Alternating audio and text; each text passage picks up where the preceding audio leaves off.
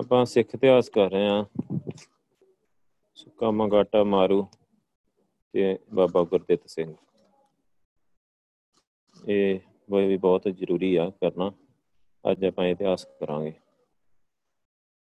15 ਨਵੰਬਰ ਤੇ 1921 ਵਾਲੇ ਦਿਨ ਨਨਕਾਣਾ ਸਾਹਿਬ ਵਿਖੇ ਸੱਜੇ ਦੀਵਾਨ ਦੀ ਸਟੇਜ ਤੋਂ ਸਟੇਜ ਸੈਕਟਰੀ ਸੁੰਦਰ ਸਿੰਘ ਲਾਇਲਪੁਰੀ ਨੇ ਕਿਸੇ ਵਿਅਕਤੀ ਨੂੰ ਸਟੇਜ ਤੇ ਆ ਕੇ ਸੰਗਤਾਂ ਨੂੰ ਦਰਸ਼ਨ ਦੇਣ ਦਾ ਸੱਦਾ ਦਿੱਤਾ। ਦਰਮਿਆਨੇ ਕਦ ਜਾਂ ਕਦ ਦਾ ਮਾੜੂਆ ਜਾਂ ਬਜ਼ੁਰਗ ਹੀ ਚਾਦਰ ਦੀ ਬੁੱਕਲ ਮਾਰੀ। ਸੰਗਤ ਵਿੱਚੋਂ ਉੱਠ ਨਹੀਂ ਲੱਗਾ ਕਿ ਮਗਰ ਬੈਠੇ ਇੱਕ ਨੌਜਵਾਨ ਨੇ ਕਰਾਰੀ ਧੌਲ ਬਜ਼ੁਰਗ ਦੇ ਲੱਕ ਵਿੱਚ ਮਾਰੀ ਤੇ ਕਿਹਾ ਵੀ ਠਾਂ ਬਾਬੂ ਬੁੱਢਿਆ, ਮੈਨੂੰ ਵੀ ਦਰਸ਼ਨ ਕਰ ਲੈਣ ਦੇ, ਦੇਸ਼ ਦੀ ਆਜ਼ਾਦੀ ਦਾ ਸਮਾਂ ਛਮਾ ਦੇ ਪਰਵਾਨੇ ਦੇ। ਸੋ ਨੌਜਵਾਨ ਇਹ ਨਹੀਂ ਸੀ ਜਾਣਦਾ ਕਿ ਜਿਹਦੇ ਦਰਸ਼ਨਾਂ ਨੂੰ ਉਹਦੀਆਂ ਅੱਖਾਂ ਤਰਸ ਰਹੀਆਂ, ਉਸੇ ਬਜ਼ੁਰਗ ਦੇ ਲੱਕ ਵਿੱਚ ਉਹਨੇ ਅਣਜਾਣੇ ਜਿਹੀ ਧੌਲ ਮਾਰ ਗੱਡੀ ਸੋ। ਧੌਲ ਖਾ ਕੇ ਬਾਬਾ ਗੁਰਦੇਵ ਸਿੰਘ ਜੀ ਸੰਭਲੇ ਤੇ ਹੌਲੇ ਹੌਲੇ ਅੱਗੇ ਵਧ ਕੇ ਗੁਰੂ ਗ੍ਰੰਥ ਸਾਹਿਬ ਜੀ ਦੇ ਸਨਮੁਖ ਸਤਕਾਰ ਸਹਿਤ ਮੱਥਾ ਟੇਕਣ ਤੇ ਉਪਰੰਤ ਸਟੇਜ ਤੇ ਜਾ ਕੇ ਸ਼ੋਭਤ ਹੋਏ। ਸੰਗਤਾਂ ਨੂੰ ਉੱਚੀ ਸਵਰ 'ਚ ਫਤਿਹ ਬੁਲਾਈ ਤੇ ਕੋਈ 2 ਘੰਟੇ ਦੇ ਲੈਕਚਰ ਵਿੱਚ ਦੇਸ਼ ਦੀ ਆਜ਼ਾਦੀ ਲਈ ਕੀਤੇ ਪਿਛਲੇ ਕਈ ਸਾਲਾਂ ਦੇ ਘੋਲ ਤੋਂ ਸੰਗਤਾਂ ਨੂੰ ਜਾਣੂ ਕਰਾਇਆ। ਸੋ ਕਹਿੰਦੇ ਕਿ ਬਾਬਾ ਗੁਰਦੇਵ ਸਿੰਘ ਦਾ ਜਨਮ ਸਰਿਆਲੀ ਪਿੰਡ ਵਿਖੇ ਹੁਕਮ ਸਿੰਘ ਜੀ ਦੇ ਘਰ 1859 ਈਸਵੀ ਨੂੰ ਹੋਇਆ ਹੈ। 6 ਸਾਲ ਦੀ ਉਮਰ 'ਚ ਇੱਕ ਸੰਨਿਆਸੀ ਬਾਬੇ ਦੇ ਕੋਲੋਂ ਪੰਜ ਗ੍ਰੰਥੀ ਦਾ ਪਾਠ ਸਿੱਖਿਆ ਹੈ ਸੋ ਸਕੂਲੀ ਪੜ੍ਹਾਈ ਬਚਪਨ ਵਿੱਚ ਹੀ ਛੱਡ ਦਿੱਤੀ। ਬਚਪਨ ਤੋਂ ਹੀ ਆਪ ਉੱਚੇ ਹੌਸਲੇ ਦੇ ਮਾਲਕ ਹੀ ਇੱਕ ਵਾਰ ਆਪ ਟਿੰਡਾਂ ਤੇ ਚੜ ਕੇ ਖੂਹ ਗੇੜ ਰਹੇ ਕਿ ਪੈਰ ਫਿਸਲਣ ਕਰਕੇ ਖੂਹ 'ਚ ਡਿੱਗ ਪਏ। ਘਬਰਾਏ ਨਾ, ਸਗੋਂ ਹਿੰਮਤ ਕਰਕੇ ਬਚਾਉਣ ਵਾਲਿਆਂ ਦੇ ਅਪੜਨ ਤੋਂ ਬਿਨਾਂ ਖੂਹ ਵਿੱਚੋਂ ਬਾਹਰ ਨਿਕਲ ਆਏ। ਸੋ ਜਵਾਨੀ ਸਮੇਂ ਇੱਕ ਰਿਸ਼ਤੇਦਾਰ ਦੇ ਵਿਆਹ ਤੇ ਗਏ, ਜਾਂਦੀਆਂ ਨੇ ਇੱਕ ਨਾ ਅੜੀਅਲ ਘੋੜੀ ਤੇ ਚੜਨ ਲਈ ਵੰਗਾਰਿਆ। ਜੋ ਕਿ ਕਈਆਂ ਨੂੰ ਡੇਗ ਚੁੱਕੀ ਸੋ। ਨੌਜਵਾਨ ਗੁਰਤੇਜ ਸਿੰਘ ਬਗੈਰ ਕਾਠੀ ਪਾਏ ਘੋੜੀ ਤੇ ਜਾ ਚੜਿਆ। ਮੀਲਾਂ ਬੱਧੀ ਘੋੜੀ ਨੂੰ ਭਜਾ ਭਜਾ ਕੇ ਬੇਅਸਰ ਕਰ ਦਿੱਤਾ। ਸੋ ਬਾਬਾ ਜੀ ਦੀ ਇਸ ਬਹਾਦਰੀ ਨੂੰ ਵੇਖ ਕੇ ਵਿਆਹ ਇੱਕ ਸਿੰਘ ਨੇ ਗੁਰਦਿੱਤ ਸਿੰਘ ਨੂੰ ਅੰਬਾਲੇ ਸ਼ੌਣੀ ਮਿਲਟਰੀ ਵਿੱਚ ਭਰਤੀ ਹੋਣ ਲਈ ਬੁਲਵਾਇਆ। ਪਰ ਭਰਤੀ ਕਰਨ ਵਾਲੇ ਅੰਗਰੇਜ਼ ਅਫਸਰ ਨੇ ਨੌਜਵਾਨ ਗੁਰਦਿੱਤ ਸਿੰਘ ਨੂੰ ਕਿਹਾ, ਅਭੀ ਤੁਹਾਡੀ ਛਾਟੀ ਛੋਟੀ ਛੋਟੀ ਹੈ, ਤਕੜਾ ਹੋ। ਤਕੜਾ ਹੋ ਕਰਾਣਾ ਸੋ ਮਿਲਟਰੀ ਵਿੱਚ ਮੁੜ ਭਰਤੀ ਹੋਣ ਦਾ ਖਿਆਲ ਛੱਡ ਕੇ ਤੇ ਬਾਬਾ ਗੁਰਦਿੱਤ ਸਿੰਘ ਆਪਣੇ ਭਰਾ ਦੇ ਕੋਲ ਮਲਾਇਆ ਜਾ ਪਹੁੰਚਿਆ। ਉੱਥੇ ਚੌਂਕੀਦਾਰੀ ਦੀ ਨੌਕਰੀ ਕਰਨ ਲੱਗ ਪਿਆ। ਮਗਰੋਂ ਐਸਾ ਵਸੀਲਾ ਬਣਿਆ ਕਿ ਠੇਕੇਦਾਰੀ ਕਰਨ ਲੱਗ ਪਿਆ। ਸੋ 1883 'ਚ ਸ਼ਾਦੀ ਕੀਤੀ, ਪਰ ਇਸ ਵਿਆਹ ਤੋਂ ਕੋਈ ਔਲਾਦ ਨਾ ਹੋਣ ਕਰਕੇ ਤੇ ਉਹਨਾਂ ਨੇ ਆਪਣੀ ਪਹਿਲੀ ਵੋਟੀ ਦੀ ਰਜਾਮੰਦੀ ਨਾਲ ਦੂਜਾ ਵਿਆਹ ਕੀਤਾ। ਸੋ ਫਿਰ ਉਹਨਾਂ ਦੇ ਦੋ ਲੜਕੇ ਪੈਦਾ ਹੋਏ। ਪਹਿਲਾਂ, ਪਹਿਲਾ ਲੜਕਾ 3 ਮਹੀਨਿਆਂ ਦਾ ਹੋ ਕੇ ਗੁਜ਼ਰ ਗਿਆ ਤੇ ਦੂਜਾ ਲੜਕਾ ਜਦੋਂ 4 ਵਰਿਆਂ ਦਾ ਹੋਇਆ, ਬਾਬਾ ਜੀ ਦੀ ਦੂਜੀ ਪਤਨੀ ਵੀ ਚੱਲ ਵਸੀ।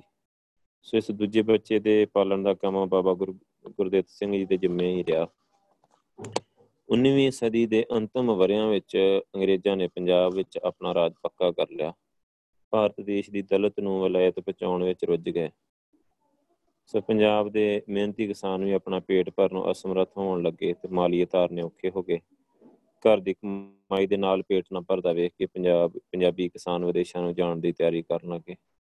ਜਿਹੜੇ ਪੰਜਾਬੀ ਮਲਾਇਆ ਸਿੰਗਾਪੁਰ, ਬਰਮਾ ਆਦਿ ਥਾਵਾਂ ਤੇ ਪਹੁੰਚੇ, ਉਹਨਾਂ ਨੂੰ ਗੋਰਿਆਂ ਨੇ ਆਪਣੀਆਂ ਕੋਠੀਆਂ ਦੀ ਰਾਖੀ ਦਾ ਕੰਮ ਸੌਂਪਿਆ। ਮਗਰ ਇਹਨਾਂ ਬਹਾਦਰ ਪੰਜਾਬੀਆਂ ਨੂੰ ਪੁਲਿਸ ਤੇ ਮਿਲਟਰੀ ਵਿੱਚ ਭਰਤੀ ਕਰਨਾ ਆਰੰਭਿਆ ਤੇ ਇਹਨਾਂ ਦੇ ਆਸਰੇ ਜਜ਼ੀਰਿਆਂ ਵਿਚਲੇ ਆਪਣੇ ਕਬਜ਼ੇ ਨੂੰ ਹੋਰ ਮਜ਼ਬੂਤ ਕਰ ਲਿਆ। ਬੰਦਰਗਾਵਾਂ ਦੇ ਨੇੜੇ ਰਹਿਣ ਕਰਕੇ ਇਹਨਾਂ ਸੂਰਬੀਰ ਪੰਜਾਬੀਆਂ ਦਾ ਮੇਲ ਅਮਰੀਕਾ, ਕੈਨੇਡਾ ਤੋਂ ਆਏ ਦੇਸ਼ਾਂ ਦੇ ਲੋਕਾਂ ਨਾਲ ਹੁੰਦਾ ਵਿਦੇਸ਼ੀ ਆਪਣੇ ਮੁਲਕ ਦੀ ਖੁਸ਼ਹਾਲੀ ਤੇ ਆਜ਼ਾਦੀ ਦੀਆਂ ਗੱਲਾਂ ਬੜੇ ਗੌਰਵ ਨਾਲ ਕਰਦੇ। ਪੰਜਾਬੀ ਬਿਟਰ ਬਿਟਰ ਤੱਕਦੇ ਇਹਨਾਂ ਗੱਲਾਂ ਨੂੰ ਸੁਣਦੇ ਤੇ ਆਪਣੀ ਮੰਦੀ ਦਸ਼ਾ ਨੂੰ ਦੇਖ ਕੇ ਸੁਣ ਹੋ ਜਾਂਦੇ। ਉਹ ਸੋਚਦੇ, ਪੰਜਾਬੋਂ ਦੂਰ ਤਾਂ ਆ ਹੀ ਗਏ ਆ, ਫਿਰ ਕਿਉਂ ਨਾ ਅਮਰੀਕਾ ਜਾਂ ਕੈਨੇਡਾ ਜਾ ਕੇ ਅਸੀਂ ਖੁਸ਼ਹਾਲੀ ਦਾ, ਆਜ਼ਾਦੀ ਦਾ ਆਨੰਦ ਮਾਣੀਏ? ਉਧਰ 20ਵੀਂ ਸਦੀ ਦੇ ਆਰੰਭ ਵਿੱਚ ਕੈਨੇਡਾ ਸਰਕਾਰ ਦੀ ਨਵ ਉਸਾਰੀ ਕਰ ਰਹੀ ਸੀ। ਕੈਨੇਡਾ ਸਰਕਾਰ ਦੇਸ਼ ਦੀ ਨਵ ਉਸਾਰੀ ਕਰ ਰਹੀ ਸੀ, ਜੰਗਲ ਕੱਟ-ਕੱਟ ਕੇ ਨਵੀਆਂ ਬਸਤੀਆਂ ਬਣਾਈਆਂ ਜਾ ਰਹੀਆਂ ਸੀ।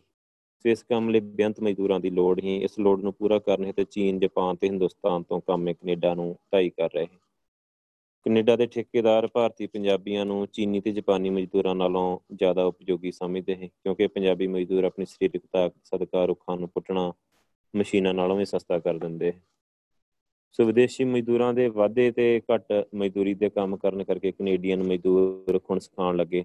ਉਹਨਾਂ ਭਾਰਤੀ ਮਜ਼ਦੂਰਾਂ ਦੇ ਕਈ ਥਾਈਂ ਘਰ ਘਾਟ ਵੀ ਸਾੜ ਸੁੱਟੇ। ਸੋ ਭਾਰਤੀ ਮਜ਼ਦੂਰਾਂ ਨੇ ਕੈਨੇਡਾ ਦੀ ਸਰਕਾਰ ਦੇ ਦਰਵਾਜ਼ੇ ਖੜਕਾਏ, ਪਰ ਉਹਨਾਂ ਦੀਆਂ ਫਰਿਆਦਾਂ ਦਾ ਸਰਕਾਰ ਤੇ ਕੋਈ ਖਾਸ ਅਸਰ ਨਾ ਹੋਇਆ। ਸਗੋਂ ਉਹਨਾਂ ਦੀ ਝਾੜ ਝਪਟ ਕੀਤੀ ਜਾਂਦੀ। ਇੱਥੇ ਬਸ ਨਹੀਂ, ਸਗੋਂ ਕੈਨੇਡਾ ਦੀ ਸਰਕਾਰ ਨੇ ਭਾਰਤੀ ਮਜ਼ਦੂਰਾਂ ਦੇ ਕੈਨੇਡਾ ਵਿੱਚ ਦਾਖਲੇ ਨੂੰ ਰੋਕਣ ਲਈ ਕਾਨੂੰਨੀ ਸਖਤੀ ਵੀ ਆਰੰਭ ਕਰ ਦਿੱਤੀ। ਕਾਨੂੰਨ ਦੀ ਨਵੀਂ ਧਾਰਾ ਅਨੁਸਾਰ ਕੇਵਲ ਉਹੀ ਵਿਅਕਤੀ ਕੈਨੇਡਾ ਆ ਸਕਦੇ ਸਨ ਜਿਹੜੇ ਆਪਣੇ ਨਾਲ ਕੈਨੇਡਾ ਵਿੱਚ ਦਾਖਲ ਹੋਣ ਸਮੇਂ 200 ਡਾਲਰ ਨਗਦ ਲਿਆਉਣ। ਇਸ ਕਾਨੂੰਨ ਦੀ ਮਾਰ ਤੋਂ ਚੀਨੀ, ਜਾਪਾਨੀ ਮਜ਼ਦੂਰ ਤਾਂ ਆਪਣੇ ਦੇਸ਼ ਦੀਆਂ ਸਰਕਾਰਾਂ ਦੇ ਉਪਰਾਲਿਆਂ ਸਦਕਾ ਬਚ ਗਏ, ਪਰ ਗੁਲਾਮ ਭਾਰਤੀਆਂ ਦੇ ਦੁਖੜੇ ਕਿਵੇਂ ਦੂਰ ਕਰਨੇ ਹੈ ਸੋ ਇਹਨਾਂ ਲਈ ਕਾਨੂੰਨ ਦੀ ਸਖਤੀ ਬਰਕਰਾਰ ਰਹੀ। ਜਿਉਂ-ਜਿਉਂ ਭਾਰਤੀ ਮਜ਼ਦੂਰਾਂ ਦੀਆਂ ਤਕਲੀਫਾਂ 'ਚ ਵਾਧਾ ਹੁੰਦਾ ਗਿਆ, ਤਿਉਂ-ਤਿਉਂ ਉਹਨਾਂ ਦੇ ਮਨਾਂ 'ਚ ਅੰਗਰੇਜ਼ਾਂ ਜਿਹੜੇ ਭਾਰਤ ਤੇ ਕੈਨੇਡਾ ਦੋਨੋਂ ਥਾਈਂ ਰਾਜ ਕਰ ਰਹੇ ਸੀ, ਉਹਨਾਂ ਦੇ ਵਿਰੁੱਧ ਰੋਸ ਵਧਦਾ ਗਿਆ। ਅੰਗਰੇਜ਼ਾਂ ਵੱਲੋਂ ਹੋ ਕੇ ਫੌਜਾਂ ਵਿੱਚ ਲੜਨ ਵਾਲੇ ਭਾਰਤੀਆਂ ਨੂੰ ਆਪਣੀ ਗੁਲਾਮੀ ਦਾ ਅਹਿਸਾਸ ਹੋਣ ਲੱਗਾ। ਇਹਨਾਂ ਦੇ ਮਨਾਂ 'ਚ ਦੇਸ਼ ਪਿਆਰ ਦੀ ਭਾਵਨਾ ਪ੍ਰਬਲ ਹੋਣ ਲੱਗੀ ਤੇ ਇਸੇ ਭਾਵਨਾ ਨੇ ਮਗਰੋਂ ਜਾ ਕੇ ਕਦਰ ਪਾਰਟੀ ਨੂੰ ਜਨਮ ਦਿੱਤਾ। ਕੈਨੇਡੀਅਨ ਕਾਨੂੰਨ ਦੀ ਸਖਤੀ ਕਾਰਨ ਭਾਰਤੀਆਂ ਦਾ ਕੈਨੇਡਾ ਵਿੱਚ ਦਾਖਲ ਹੋਣਾ ਲਗਭਗ ਅਸੰਭਵ ਹੀ ਹੋ ਗਿਆ। ਪੰਜਾਬੀ ਕਿਸਾਨ ਜ਼ਮੀਨਾਂ ਦੇ ਘਰ ਘਾਟ ਵੇਚ ਕੇ ਮਤਲਬ ਮਲਾਇਆ ਸਿੰਗਾਪੁਰ ਜਾਂ ਕੈਨੇਡਾ ਜਾਣ ਦਾ ਉਪਰਾਲਾ ਕਰਦੇ ਪਰ ਨਿਸਫਲ ਹੋ ਕੇ ਸਭ ਕੁਝ ਗਵਾ ਕੇ ਸਿੰਗਾਪੁਰ, ਮਲਾਇਆ ਆਦਿ ਦੇਸ਼ਾਂ 'ਚ ਠੇਕੇਦਾਰਾਂ ਦੇ ਕੋਲ ਮਜ਼ਦੂਰੀ ਕਰਨ ਲੱਗ ਪੈਂਦੇ। ਜਨਵਰੀ 1914 ਦਾ ਜ਼ਿਕਰ ਆ, ਹਾਂਗਕਾਂਗ ਦੇ ਗੁਰਦੁਆਰੇ 'ਚ ਦਸ਼ਮੇਸ਼ ਪਿਤਾ ਗੁਰੂ ਗੋਬਿੰਦ ਸਿੰਘ ਜੀ ਦੇ ਜਨਮ ਦਿਵਸ ਤੇ ਅਵਸਰ ਤੇ ਲੱਗੇ ਦੀਵਾਨ 'ਚ ਮਿਲਟਰੀ ਦਾ ਵੀ ਇੱਕ ਸਿੰਘ ਦਿਖਾਈ ਨਾ ਦਿੱਤਾ, ਇੱਕ ਵੀ ਸਿੰਘ ਮਿਲਟਰੀ ਦਾ ਦਿਖਾਈ ਨਾ ਦਿੱਤਾ।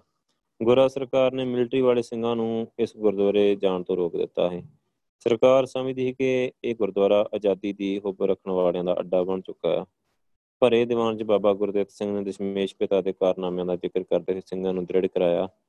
ਜਦ ਤੱਕ ਭਾਰਤੀ ਗੁਲਾਮੀ ਦਾ ਜੂਲਾ ਆਪਣੇ ਗਲੋਂ ਲਾ ਪਰਾਂ ਨਹੀਂ ਛੁੱਟਦੇ ਤਦ ਤੀਕ ਇਹ ਕਾਨੂੰਨ, ਕਾਨੂੰਨੀ ਪਾਬੰਦੀਆਂ ਵੀ ਗਲੋਂ ਨਹੀਂ ਲੈਣੀਆਂ। ਦੀਵਾਨ ਸਮਾਪਤ ਹੋਇਆ, ਕੈਨੇਡਾ ਜਾਣ ਦੀ ਉਡੀਕ ਕਰ ਰਹੇ ਪੰਜਾਬੀਆਂ ਦਾ ਝੁਰਮਟ ਬਾਬਾ ਜੀ ਦੇ ਦੁਆਲੇ ਆ ਪਿਆ। ਇਹਨਾਂ ਰੋ ਰੋ ਕੇ ਆਪਣੇ ਦੁੱਖੜੇ ਬਾਬਾ ਜੀ ਨੂੰ ਸੁਣਾਉਂਦਿਆਂ ਦੱਸਿਆ ਕਿ ਕਿਵੇਂ ਠੱਗੇ ਏਜੰਟਾਂ ਦੇ ਢੇ ਚੜ ਕੇ ਉਹ ਬਰਬਾਦ ਹੋ ਰਿਹਾ। ਸੋ ਬਾਬਾ ਜੀ ਅੱਗੇ ਤਰਲਾ ਕੀਤਾ ਕਿ ਉਹ ਉਹਨਾਂ ਦੀ ਅਗਵਾਈ ਕਰਨ ਤੇ ਨਿਆਸਰਾਂ ਦੀ ਬਾਹ ਫੜਨ। ਬਾਬਾ ਜੀ ਨੇ ਉੱਤਰ ਵਜੋਂ ਕਿਹਾ ਕਿ ਕੈਨੇਡਾ ਜਾਣ ਦਾ ਇੱਕੋ ਹੀ ਤਰੀਕਾ ਕਾਨੂੰਨੀ ਸ਼ਰਤਾਂ ਪੂਰੀਆਂ ਕੀਤੀਆਂ ਜਾਵੇ। ਜੇ ਹੋ ਜਾਵੇ ਤਾਂ ਕੋਈ ਤਾਕਤ ਤੁਹਾਨੂੰ ਕੈਨੇਡਾ 'ਚ ਜਾਣ ਤੋਂ ਰੋਕ ਨਹੀਂ ਸਕਦੀ। ਦੋ ਨੌਜਵਾਨ ਦਲਜੀਤ ਸਿੰਘ ਤੇ ਵੀਰ ਸਿੰਘ, ਜੋ ਉੱਚ ਵਿਦਿਆ ਦੀ ਪ੍ਰਾਪਤੀ ਲਈ ਅਮਰੀਕਾ ਜਾ ਰਹੇ ਹਨ ਬਾਬਾ ਜੀ ਨੇ ਪੰਜਾਬੀਆਂ ਤੇ ਹੋ ਰਹੇ ਇਸ ਵਾਰਤਾਲਾਪ ਤੋਂ ਇੰਨੇ ਪ੍ਰਭਾਵਿਤ ਹੋਏ ਕਿ ਅਮਰੀਕਾ ਜਾਣ ਦਾ ਇਰਾਦਾ ਰੱਦ ਕਰ ਦਿੱਤਾ ਤੇ ਬਾਬਾ ਜੀ ਨਾਲ ਮਿਲ ਕੇ ਪੰਜਾਬੀਆਂ ਨੂੰ ਕੈਨੇਡਾ ਪਹੁੰਚਾਉਣ ਦੇ ਆਰ ਜੁਟ ਗਏ। ਸੋ ਉਹਨਾਂ ਬਾਬਾ ਜੀ ਦੇ ਦੱਸੇ ਅਨੁਸਾਰ ਕੈਨੇਡਾ ਵਿੱਚ ਵਸਦੇ ਪੰਜਾਬੀਆਂ ਤੋਂ ਇਸ ਵਿਸ਼ੇ ਬਾਰੇ ਲੋੜੀਂਦੀ ਜਾਣਕਾਰੀ, ਚਿੱਠੀ, ਪੱਤਰ ਰਾਹੀਂ ਪ੍ਰਾਪਤ ਕਰ ਲਈ। ਸੋ ਬਾਬਾ ਗੁਰਦੇਵ ਸਿੰਘ ਜੀ ਨੇ ਕਲਕੱਤੇ ਜਾ ਕੇ ਗੁਰੂ ਨਾਨਕ ਸਟੀਮਸ਼ਿਪ ਕੰਪਨੀ ਦੇ ਨਾਂ ਤੇ ਇਸ਼ਤਿਹਾਰ ਰਾਹੀਂ ਲੋਕਾਂ ਨੂੰ ਸੂਚਿਤ ਕੀਤਾ ਕਿ ਉਹ ਕਲਕੱਤੇ ਤੋਂ ਸਿੱਧਾ ਜਹਾਜ਼ ਲੈ ਕੇ ਕੈਨੇਡਾ ਜਾ ਰਹੇ ਆ, ਪਰ ਗੋਰਾ ਸਰਕਾਰ ਦੀ ਸਖਤੀ ਤੇ ਵਿਰੋਧੀ ਪ੍ਰਾਪੇਗੰਡਾ ਕਾਰਨ ਇੱਕ ਵੀ ਮੁਸਾਫਰ ਇਸ ਯਾਤਰਾ ਲਈ ਤਿਆਰ ਨਹੀਂ ਹੋਇਆ। ਵਾਪਸ ਸਿੰਗਾਪੁਰ ਆ ਕੇ ਬਾਬਾ ਜੀ ਨੇ 24 ਮਾਰਚ 1914 ਨੂੰ ਕਾਮਾਗਾਟਾ ਮਾਰੂ ਦਾ ਨਾਮ ਦਾ ਜਹਾਜ਼ 6 ਮਹੀਨਿਆਂ ਲਈ 11000 ਡਾਲਰ ਪ੍ਰਤੀ ਮਹੀਨੇ ਦੇ ਕਿਰਾਏ ਤੇ ਲੈ ਲਿਆ। 500 ਤੋਂ ਉੱਤੇ ਮੁਸਾਫਰ ਕੈਨੇਡਾ ਜਾਣ ਲਈ ਹਾਂਗਕਾਂਗ ਤੋਂ ਹੀ ਮਿਲ ਗਏ। ਜਹਾਜ਼ ਦਾ ਨਾਮ ਰੱਖਿਆ ਗੁਰੂ ਨਾਨਕ ਜਹਾਜ਼। ਸੋ ਜਹਾਜ਼ੀ ਕੰਪਨੀ ਮਤਲਬ ਬਣਾਉਣ ਲਈ 80 ਲੱਖ ਰੁਪਏ ਦੇ ਇਕਰਾਰ ਹੋ ਗਏ। ਗੁਰੂ ਨਾਨਕ ਨੈਵੀਗੇਸ਼ਨ ਕੰਪਨੀ ਬਣਾ ਲਈ। ਗਵਰਨਮੈਂਟ ਪੈਸੇਜ ਆਫਿਸ ਤੋਂ ਇਮੀਗ੍ਰੇਸ਼ਨ ਐਕਟ ਮੁਤਾਬਕ ਹਾਂਗਕਾਂਗ ਤੋਂ 125 ਡਾਲਰ ਪ੍ਰਤੀ ਸਵਾਰੀ ਦੇ ਕੇ ਤੇ 500 ਟਿਕਟ ਖਰੀਦੇ ਗਏ। ਗੁਰੂ ਨਾਨਕ ਜਹਾਜ਼ ਹਾਂਗਕਾਂਗ ਬੰਦਰਗਾਹ ਤੇ ਤਿਆਰ ਖੜਾ ਹੈ ਰਸਤੇ ਲਈ ਲੋੜੀਂਦੀਆਂ ਵਸਤੂਆਂ, ਆਟਾ, ਤੇਲ ਦਾ ਚਾਵਲ ਜਾਂਚ ਲੱਦੀਆਂ ਜਾ ਚੁੱਕੀਆਂ ਹੈ ਡਾਕਟਰ ਰਗੁਨਾਥ ਸਿੰਘ ਹੋਰਾਂ ਦਵਾਈਆਂ ਦਾ ਵੀ ਪ੍ਰਬੰਧ ਕਰ ਲਿਆ ਹੋਇਆ ਹੈ ਬਸ ਉਡੀਕ ਸੀ ਤਾਂ ਕੇਵਲ ਗਵਰਨਰ ਹਾਂਗਕਾਂਗ ਕੋਲੋਂ ਤੁਰਨ ਲਈ ਆਗਿਆ ਪੱਤਰ ਮਿਲਣ ਦੀ। ਹਾਂਗਕਾਂਗ ਦੀ ਗੋਰਾ ਸਰਕਾਰ ਮਤਲਬ ਕੁਝ ਹੋਰ ਹੀ ਗੱਲ ਗੁੰਦ ਰਹੀ ਸੀ। 25 ਮਾਰਚ ਤੇ 1914 ਨੂੰ ਅਚਨਚੇਤ ਬਾਬਾ ਗੁਰਦੇਵ ਸਿੰਘ ਜੀ ਨੂੰ ਗ੍ਰਿਫਤਾਰ ਕਰ ਲਿਆ ਗਿਆ। ਕੰਪਨੀ ਦੇ ਦਫ਼ਤਰ ਤੇ ਕਬਜ਼ਾ ਕਰਕੇ ਮੁਸਾਫਰਾਂ ਨੂੰ ਅਜਿਹੀ ਹਫੜਾ ਦਫੜੀ ਮਚਾਈ ਕਿ ਸਭ ਖਿੰਡ ਪੁੰਡ ਗਏ। ਜਹਾਜ਼ ਦੀ ਰਵਾਨਗੀ ਵਿੱਚ ਵਿਗਨ ਪਾ ਕੇ ਅਗਲੇ ਦਿਨ ਬਾਬਾ ਜੀ ਨੂੰ ਜ਼ਮਾਨਤ ਤੇ ਰਿਹਾ ਕਰ ਦਿੱਤਾ। ਸੋਨਾ ਵਿਰੁੱਧ ਘੜਿਆ ਝੂਠਾ ਮੁਕਦਮਾ ਵੀ ਸਰਕਾਰ ਨੇ 28 3 1914 ਨੂੰ ਵਾਪਸ ਲੈ ਲਿਆ। ਸਰਕਾਰ ਦੀ ਇਸ ਧੱਕੇਸ਼ਾਹੀ ਕਾਰਨ 500 ਚ ਕੇਵਲ 135 ਮੁਸਾਫਰ ਰਹਿ ਗਏ, ਬਾਕੀ ਦੇ ਖਿੰਡ ਪੁੰਡ ਗਏ। ਕੁਝ ਦਿਨਾਂ ਮਗਰੋਂ ਬਾਬਾ ਜੀ ਨੂੰ ਅਚਾਨਕ ਹੀ ਐਕਟਿੰਗ ਗਵਰਨਰ ਮਿਸਟਰ ਸਵੇਰਨ ਤੋਂ ਗੁਰੂ ਨਾਨਕ ਜਹਾਜ਼ ਨੂੰ ਕੈਨੇਡਾ ਲੈ ਜਾਣ ਦੀ ਆਗਿਆ ਮਿਲ ਗਈ। ਸੋ 4 ਅਪ੍ਰੈਲ ਤੇ 1914 ਨੂੰ ਜਹਾਜ਼ 135 ਮੁਸਾਫਰਾਂ ਨੂੰ ਲੈ ਕੇ ਕੈਨੇਡਾ ਲਈ ਤੁਰ ਪਿਆ। ਸ਼ੰਘਾਈ ਦੇ ਕੋਬੇ ਦੀਆਂ ਬੰਦਰਗਾਹਾਂ ਤੋਂ ਹੋਰ ਮੁਸਾਫਰ ਮਿਲ ਗਏ ਤੇ ਗਿਣਤੀ 360 ਤੱਕ ਅੱਪੜ ਗਈ। ਸੋ 21 5 1914 ਨੂੰ ਸ਼ੰਘਾਈ ਮੌਜੀ ਯੋਕੋਹਾਮਾ ਬੰਦਰਗਾਹਾਂ ਤੋਂ ਹੁੰਦਾ ਹੋਇਆ ਇਹ ਜਹਾਜ਼ ਕੈਨੇਡਾ ਦੇਸ਼ ਦੇ ਵਿਕਟੋਰੀਆ ਬੰਦਰਗਾਹ ਦੀ ਜੂਹ ਵਿੱਚ ਜਾ ਪਹੁੰਚਾ ਪਰ ਉਸ ਦੇਸ਼ ਦੇ ਇਮੀਗ੍ਰੇਸ਼ਨ ਮਹਿਕਮੇ ਦੇ ਅਫਸਰਾਂ ਨੇ ਜਹਾਜ਼ ਨੂੰ ਬੰਦਰਗਾਹ ਵਿੱਚ ਆਉਣ ਤੋਂ ਰੋਕ ਦਿੱਤਾ। ਵੈਨਕੂਵਰ ਸ਼ਹਿਰ ਤੋਂ ਭਾਈ ਬਲਵੰਤ ਸਿੰਘ ਜੀ ਗ੍ਰੰਥੀ ਤੇ ਹੋਰ ਸਾਥੀਆਂ ਸਮੇਤ ਭਾਰਤੀ ਮੁਸਾਫਰਾਂ ਦੇ ਸਵਾਗਤ ਲਈ ਵਿਕਟੋਰੀਆ ਬੰਦਰਗਾਹ ਤੇ ਪਹੁੰਚੇ ਹੋਏ ਸਨ। ਉਹਨਾਂ ਮੋਟਰ ਕਿਸ਼ਤੀ ਰਾਹੀਂ ਜਹਾਜ਼ ਤੱਕ ਜਾਣ ਦਾ ਯਤਨ ਕੀਤਾ, ਪਰ ਕੈਨੇਡੀਅਨ ਐਲਕਰਾਂ ਨੇ ਮੋਟਰ ਕਿਸ਼ਤੀ ਨੂੰ ਜਹਾਜ਼ ਦੇ ਨੇੜੇ ਨਾ ਜਾਣ ਦਿੱਤਾ ਤੇ ਵਾਪਸ ਭੇਜ ਦਿੱਤਾ। ਜਹਾਜ਼ ਤੇ ਜਾਪਾਨੀ ਕਪਤਾਨ ਦੀ ਨੀਅਤ ਵਿੱਚ ਵੀ ਫ਼ਰਕ ਆ ਗਿਆ ਤੇ ਉਹ ਇਮੀਗ੍ਰੇਸ਼ਨ ਅਫਸਰਾਂ ਦੇ ਸਾਹਮਣੇ ਕਹਿਣ ਲੱਗਾ ਕਿ ਉਸ ਤੋਂ ਜਹਾਜ਼ ਦੀ ਰਵਾਨਗੀ ਪੱਤਰ ਗੁੰਮ ਹੋ ਗਿਆ ਪਰ ਹੁਣ ਹਰ ਨੌਜਵਾਨ ਦਲਜੀਤ ਸਿੰਘ ਨੇ ਕਪਤਾਨ ਦੇ ਕਾਗਜ਼ਾਂ 'ਚੋਂ ਝੱਟ ਰਵਾਨਗੀ ਪੱਤਰ ਲੱਭ ਕੇ ਇਮੀਗ੍ਰੇਸ਼ਨ ਦੇ ਅਫਸਰਾਂ ਨੂੰ ਦਿਖਾ ਦਿੱਤਾ। ਇਸ ਦੇ ਬਾਵਜੂਦ ਉਹਨਾਂ ਅਫਸਰਾਂ ਨੇ ਜਹਾਜ਼ ਨੂੰ ਵਿਕਟੋਰੀਆ ਬੰਦਰਗਾਹ ਤੇ ਲੱਗਣ ਨਾ ਦਿੱਤਾ। ਅਗਲੇ ਦਿਨ 22/5/1914 ਨੂੰ ਗੁਰੂ ਨਾਨਕ ਜਹਾਜ਼ ਕਾਮਾਗਾਟਾ ਮਾਰੂ। ਸੋ ਵਿਕਟੋਰੀਆ ਤੋਂ ਤੁਰ ਕੇ ਤੇ ਵੈਨਕੂਵਰ ਬੰਦਰਗਾਹ ਦੇ ਨੇੜੇ ਜਾ ਪਹੁੰਚਾ। ਜਹਾਜ਼ ਨੂੰ ਬੰਦਰਗਾਹ ਤੋਂ 1 ਮੀਲ ਦੂਰ ਰੋਕ ਦਿੱਤਾ ਗਿਆ। ਆਸੇ-ਪਾਸੇ ਪੂਰਾ ਪੁਲਿਸ ਦਾ ਪਹਿਰਾ ਲਾ ਦਿੱਤਾ ਗਿਆ। ਕਮਗਾਟਾ ਮਾਰੂ ਜਹਾਜ਼ ਦੇ ਕੈਨੇਡਾ ਆਉਣ ਬਾਰੇ ਖਬਰਾਂ ਅਮਰੀਕਨ ਅਖਬਾਰਾਂ ਰਾਹੀਂ ਕੈਨੇਡਾ ਵਿੱਚ ਵਸਦੇ ਭਾਰਤੀਆਂ ਤੱਕ ਪਹੁੰਚ ਚੁੱਕੀਆਂ ਹਨ ਦੂਰੋਂ ਦੂਰੋਂ ਭਾਰਤੀ ਮੁਸਾਫਰ ਸਾਖ ਸੰਬੰਧੀ ਮੁਸਾਫਰਾਂ ਨੂੰ ਜੀ ਆਇਆਂ ਆਖਣ ਲਈ ਵੈਨਕੂਵਰ ਪਹੁੰਚ ਗਏ। ਪਰ ਬੰਦਰਗਾਹ ਤੋਂ ਦੂਰ ਖੜੇ ਕਮਗਾਟਾ ਮਾਰੂ ਦੀਆਂ ਲੈਂਪਾਂ ਦੀ ਮਦਦ ਜਿਹੀ ਰੋਸ਼ਨੀ ਹੀ ਵੇਖ ਸਕਦੇ ਸੀ। ਸੋ ਕੈਨੇਡਾ ਤੇ ਭਾਰਤ ਦੀਆਂ ਅੰਗਰੇਜ਼ ਸਰਕਾਰਾਂ ਵਿੱਚ ਇਹ ਸਾਜ਼ਿਸ਼ ਮੁਕੰਮਲ ਹੋ ਚੁੱਕੀ ਸੀ ਕਿ ਜਹਾਜ਼ ਨੂੰ ਕੰਢੇ ਨਹੀਂ ਲੱਗਣ ਦੇਣਾ। ਸਗੋਂ ਮੁਸਾਫਰ ਸਮੇਤ ਵਾਪਸ ਭਾਰਤ ਵੱਲ ਪਰਤਾਉਣਾ ਕੈਨੇਡਾ ਵਿੱਚ ਦਾਖਲ ਹੋਣ ਵਾਲੇ ਭਾਰਤੀਆਂ ਬਾਰੇ ਕਾਨੂੰਨੀ ਦਸ਼ਾ 14 11 1913 ਨੂੰ ਬ੍ਰਿਟਿਸ਼ ਕੋਲੰਬੀਆ ਦੀ ਹਾਈ ਕੋਰਟ ਦੇ ਚੀਫ ਜਸਟਿਸ ਮਿਸਟਰ ਹੰਟਰ ਵੱਲੋਂ ਮਤਲਬ ਇਸ ਕੇਸ ਬਾਰੇ ਦਿੱਤੇ ਫੈਸਲੇ ਅਨੁਸਾਰ ਇਹ ਹੀ ਕਿ ਇਮੀਗ੍ਰੇਸ਼ਨ ਐਕਟ ਦੀਆਂ ਸ਼ਰਤਾਂ ਪੂਰੀਆਂ ਕਰਕੇ ਆਉਣ ਵਾਲੇ ਭਾਰਤੀਆਂ ਨੂੰ ਕੈਨੇਡਾ ਵਿੱਚ ਆਉਣੋਂ ਰੋਕਿਆ ਨਹੀਂ ਜਾ ਸਕਦਾ। ਕਿਸੇ ਵੀ ਬੰਦੇ ਨੂੰ ਜਹਾਜ਼ ਵਿੱਚ ਕੈਦ ਨਹੀਂ ਰੱਖਿਆ ਜਾ ਸਕਦਾ। ਸ਼ੱਕੀ ਬੰਦਿਆਂ ਨੂੰ ਜਹਾਜ਼ੋਂ ਉਤਾਰ ਕੇ ਜ਼ਮਾਨਤ ਤੇ ਛੱਡਿਆ ਜਾਣਾ ਚਾਹੀਦਾ। ਤਫਤੀਸ਼ ਮਗਰੋਂ ਉਹਨਾਂ ਤੇ ਬਕਾਇਦਾ ਮੁਕਦਮਾ ਚਲਾਇਆ ਜਾਣਾ ਚਾਹੀਦਾ। ਭਾਈ ਬਲਵੰਤ ਸਿੰਘ ਜੀ ਨੇ, ਗ੍ਰੰਥੀ ਨੇ ਕੈਨੇਡੀਅਨ ਭਾਰਤੀਆਂ ਕੋਲੋਂ ਮਾਇਆ ਇਕੱਠੀ ਕਰਕੇ ਕਾਮਾਗਾਟਾ ਮਾਰੂ ਸਹਾਇਕ ਕਮੇਟੀ ਬਣਾਈ, ਜੋ ਭਾਰਤੀ ਮੁਸਾਫਰਾਂ ਦੀ ਕਾਨੂੰਨ ਅਨੁਸਾਰ ਮਦਦ ਕੀਤੀ ਜਾ ਸਕੇ। ਉਧਰ ਇਮੀਗ੍ਰੇਸ਼ਨ ਇਨਸਪੈਕਟਰ ਹੀ ਹਾਪਕਿੰਸਨ ਜਹਾਜ਼ 'ਚ ਆਇਆ ਤੇ ਬਾਬਾ ਜੀ 2000 ਡਾਲਰ ਰਿਸ਼ਵਤ ਮੰਗੀ, ਜੋ ਉਹਨਾਂ ਨੇ ਦੇਣ ਤੋਂ ਨਾ ਕਰ ਦਿੱਤੀ। ਸੋ ਕਮਗਾਟਾ ਮਾਰੂ ਦੇ ਕਿਰਾਏ ਲਈ ਅਗਲੀ ਕਿਸ਼ਤ ਸੀ ਜਿਹੜੀ 4/6/1914 ਨੂੰ ਦੇਣੀ ਪੈ ਰਹੀ ਸੀ। So Komagata Maru defence company ਦੇ ਮੈਂਬਰ ਹੀ ਭਾਈ ਭਾਗ ਸਿੰਘ, ਭਾਈ ਮਿੱਤ ਸਿੰਘ, ਰਤਨ ਸਿੰਘ, ਭਗਵਾਨ ਸਿੰਘ ਤੇ ਮਿਸਟਰ ਰਹੀਮ ਨੂੰ ਤਾਰ ਦਿੱਤੀ ਗਈ ਜਹਾਜ਼ ਦੇ ਚਾਰਟਰ ਭਾਗ, ਭਾਈ ਭਾਗ ਸਿੰਘ ਤੇ ਮਿਸਟਰ ਰਹੀਮ ਦੇ ਨਾਂ ਕਰਵਾ ਲਿਆ। ਇਹਨਾਂ ਨਵੇਂ ਠੇਕੇਦਾਰਾਂ ਨੇ ਕਿਸ਼ਤ ਤਾਰਨ ਦੇ ਬਾਵਜੂਦ ਇਹਨਾਂ ਨੂੰ ਜਹਾਜ਼ ਦਾ ਕਬਜ਼ਾ ਨਾ ਲੈਣ ਦਿੱਤਾ ਗਿਆ। ਮਗਰੋਂ ਇਹਨਾਂ ਨੂੰ ਦੱਸੇ ਬਿਨਾਂ ਕੈਨੇਡਾ ਸਰਕਾਰ ਨੇ ਜਹਾਜ਼ ਨੂੰ ਵਾਪਸ ਹਾਂਗਕਾਂਗ ਪਰਤ ਜਾਣ ਦਾ ਹੁਕਮ ਦੇ ਦਿੱਤਾ। ਸੋ ਬਾਬਾ ਗੁਰਦੇਵ ਸਿੰਘ ਜੀ ਨੇ ਤੇ ਨਵੇਂ ਠੇਕੇਦਾਰਾਂ ਨੇ ਸਾਂਝੀ ਅਰਜੀ ਇਮੀਗ੍ਰੇਸ਼ਨ ਮਹਿਕਮੇ ਨੂੰ ਲਿਖੀ ਕਿ ਪ੍ਰੀਵੀ ਕਾਉਂਸਲ ਪਾਸ ਅਪੀਲ ਕਰਨਾ ਚਾਹੁੰਦੇ ਆ, ਇਸ ਲਈ ਫੈਸਲਾ ਹੋਣ ਤੱਕ ਮੁਸਾਫਰਾਂ ਨੂੰ ਜਹਾਜ਼ ਤੋਂ ਉਤਰਨ ਦੀ ਆਗਿਆ ਦਿੱਤੀ ਜਾਵੇ। ਤੇ ਜੋ ਤਿੰਗੋਜੋਰੀ ਜਹਾਜ਼ ਨੂੰ ਮੁਸਾਫਰਾਂ ਸਮੇਤ ਵਾਪਸ ਤੁਰਨਾ ਹੈ ਤਾਂ ਤੁਰਨ ਤੋਂ ਪਹਿਲਾਂ ਮੁਸਾਫਰਾਂ ਨੂੰ ਵਾਪਸੀ ਯਾਤਰਾ ਲਈ ਰਸਤ ਪਾਣੀ ਤੇ ਸਫ਼ਰ ਖਰਚ ਦਿੱਤਾ ਜਾਵੇ। ਇਸ ਅਰਜੀ ਦਾ ਬਾਬਾ ਜੀ ਨੂੰ ਕੋਈ ਉੱਤਰ ਨਾ ਮਿਲਿਆ। ਉਧਰ ਮੁਸਾਫਰਾਂ ਦੀ ਦਸ਼ਾ ਤਰਸਯੋਗ ਹੁੰਦੀ ਗਈ। ਭੁੱਖੇ ਤੇ ਮੁਸਾਫਰ ਖਾਣ ਪੀਣ ਨੂੰ ਤਰਸਣ ਲੱਗੇ। ਜਹਾਜ਼ ਦੇ ਪੁਰਾਣੇ ਠੇਕੇਦਾਰਾਂ ਨੂੰ ਰਸਤ ਪਾਣੀ ਦਾ ਪ੍ਰਬੰਧ ਨਾ ਕਰਨ ਦਿੱਤਾ ਗਿਆ। ਨਵੇਂ ਠੇਕੇਦਾਰਾਂ ਨੂੰ ਜਹਾਜ਼ ਦੇ ਪੈਰ ਰੱਖਣ ਦੀ ਇਜਾਜ਼ਤ ਨਾ ਦਿੱਤੀ ਗਈ। ਸੋ ਕੋਇਲਾ ਵੇਚ ਕੇ ਵਾਪਸੀ ਲਈ ਕੋਈ ਹੋਰ ਮਾਲ ਭਰਨ ਦੀ ਵੀ ਆਗਿਆ ਨਾ ਦਿੱਤੀ ਗਈ। ਕੈਨੇਡਾ ਸਰਬਜੀਤ ਹੀ ਕਿ ਮੁਸਾਫਰਾਂ ਨੂੰ ਇਵੇਂ ਭੁੱਖੇ ਤੇ ਆਈ ਵਾਪਸ ਕਲਣਾ ਸੋ ਇੱਕ ਦਿਨ ਜਹਾਜ਼ ਵਿੱਚ ਇੱਕ ਬੱਚਾ ਹੈ ਫੌਜਾ ਸਿੰਘ ਜੀ ਤ੍ਰੇ ਨਾਲ ਵੀ ਹੋਸ਼ ਹੋ ਕੇ ਡਿੱਗ ਪਿਆ।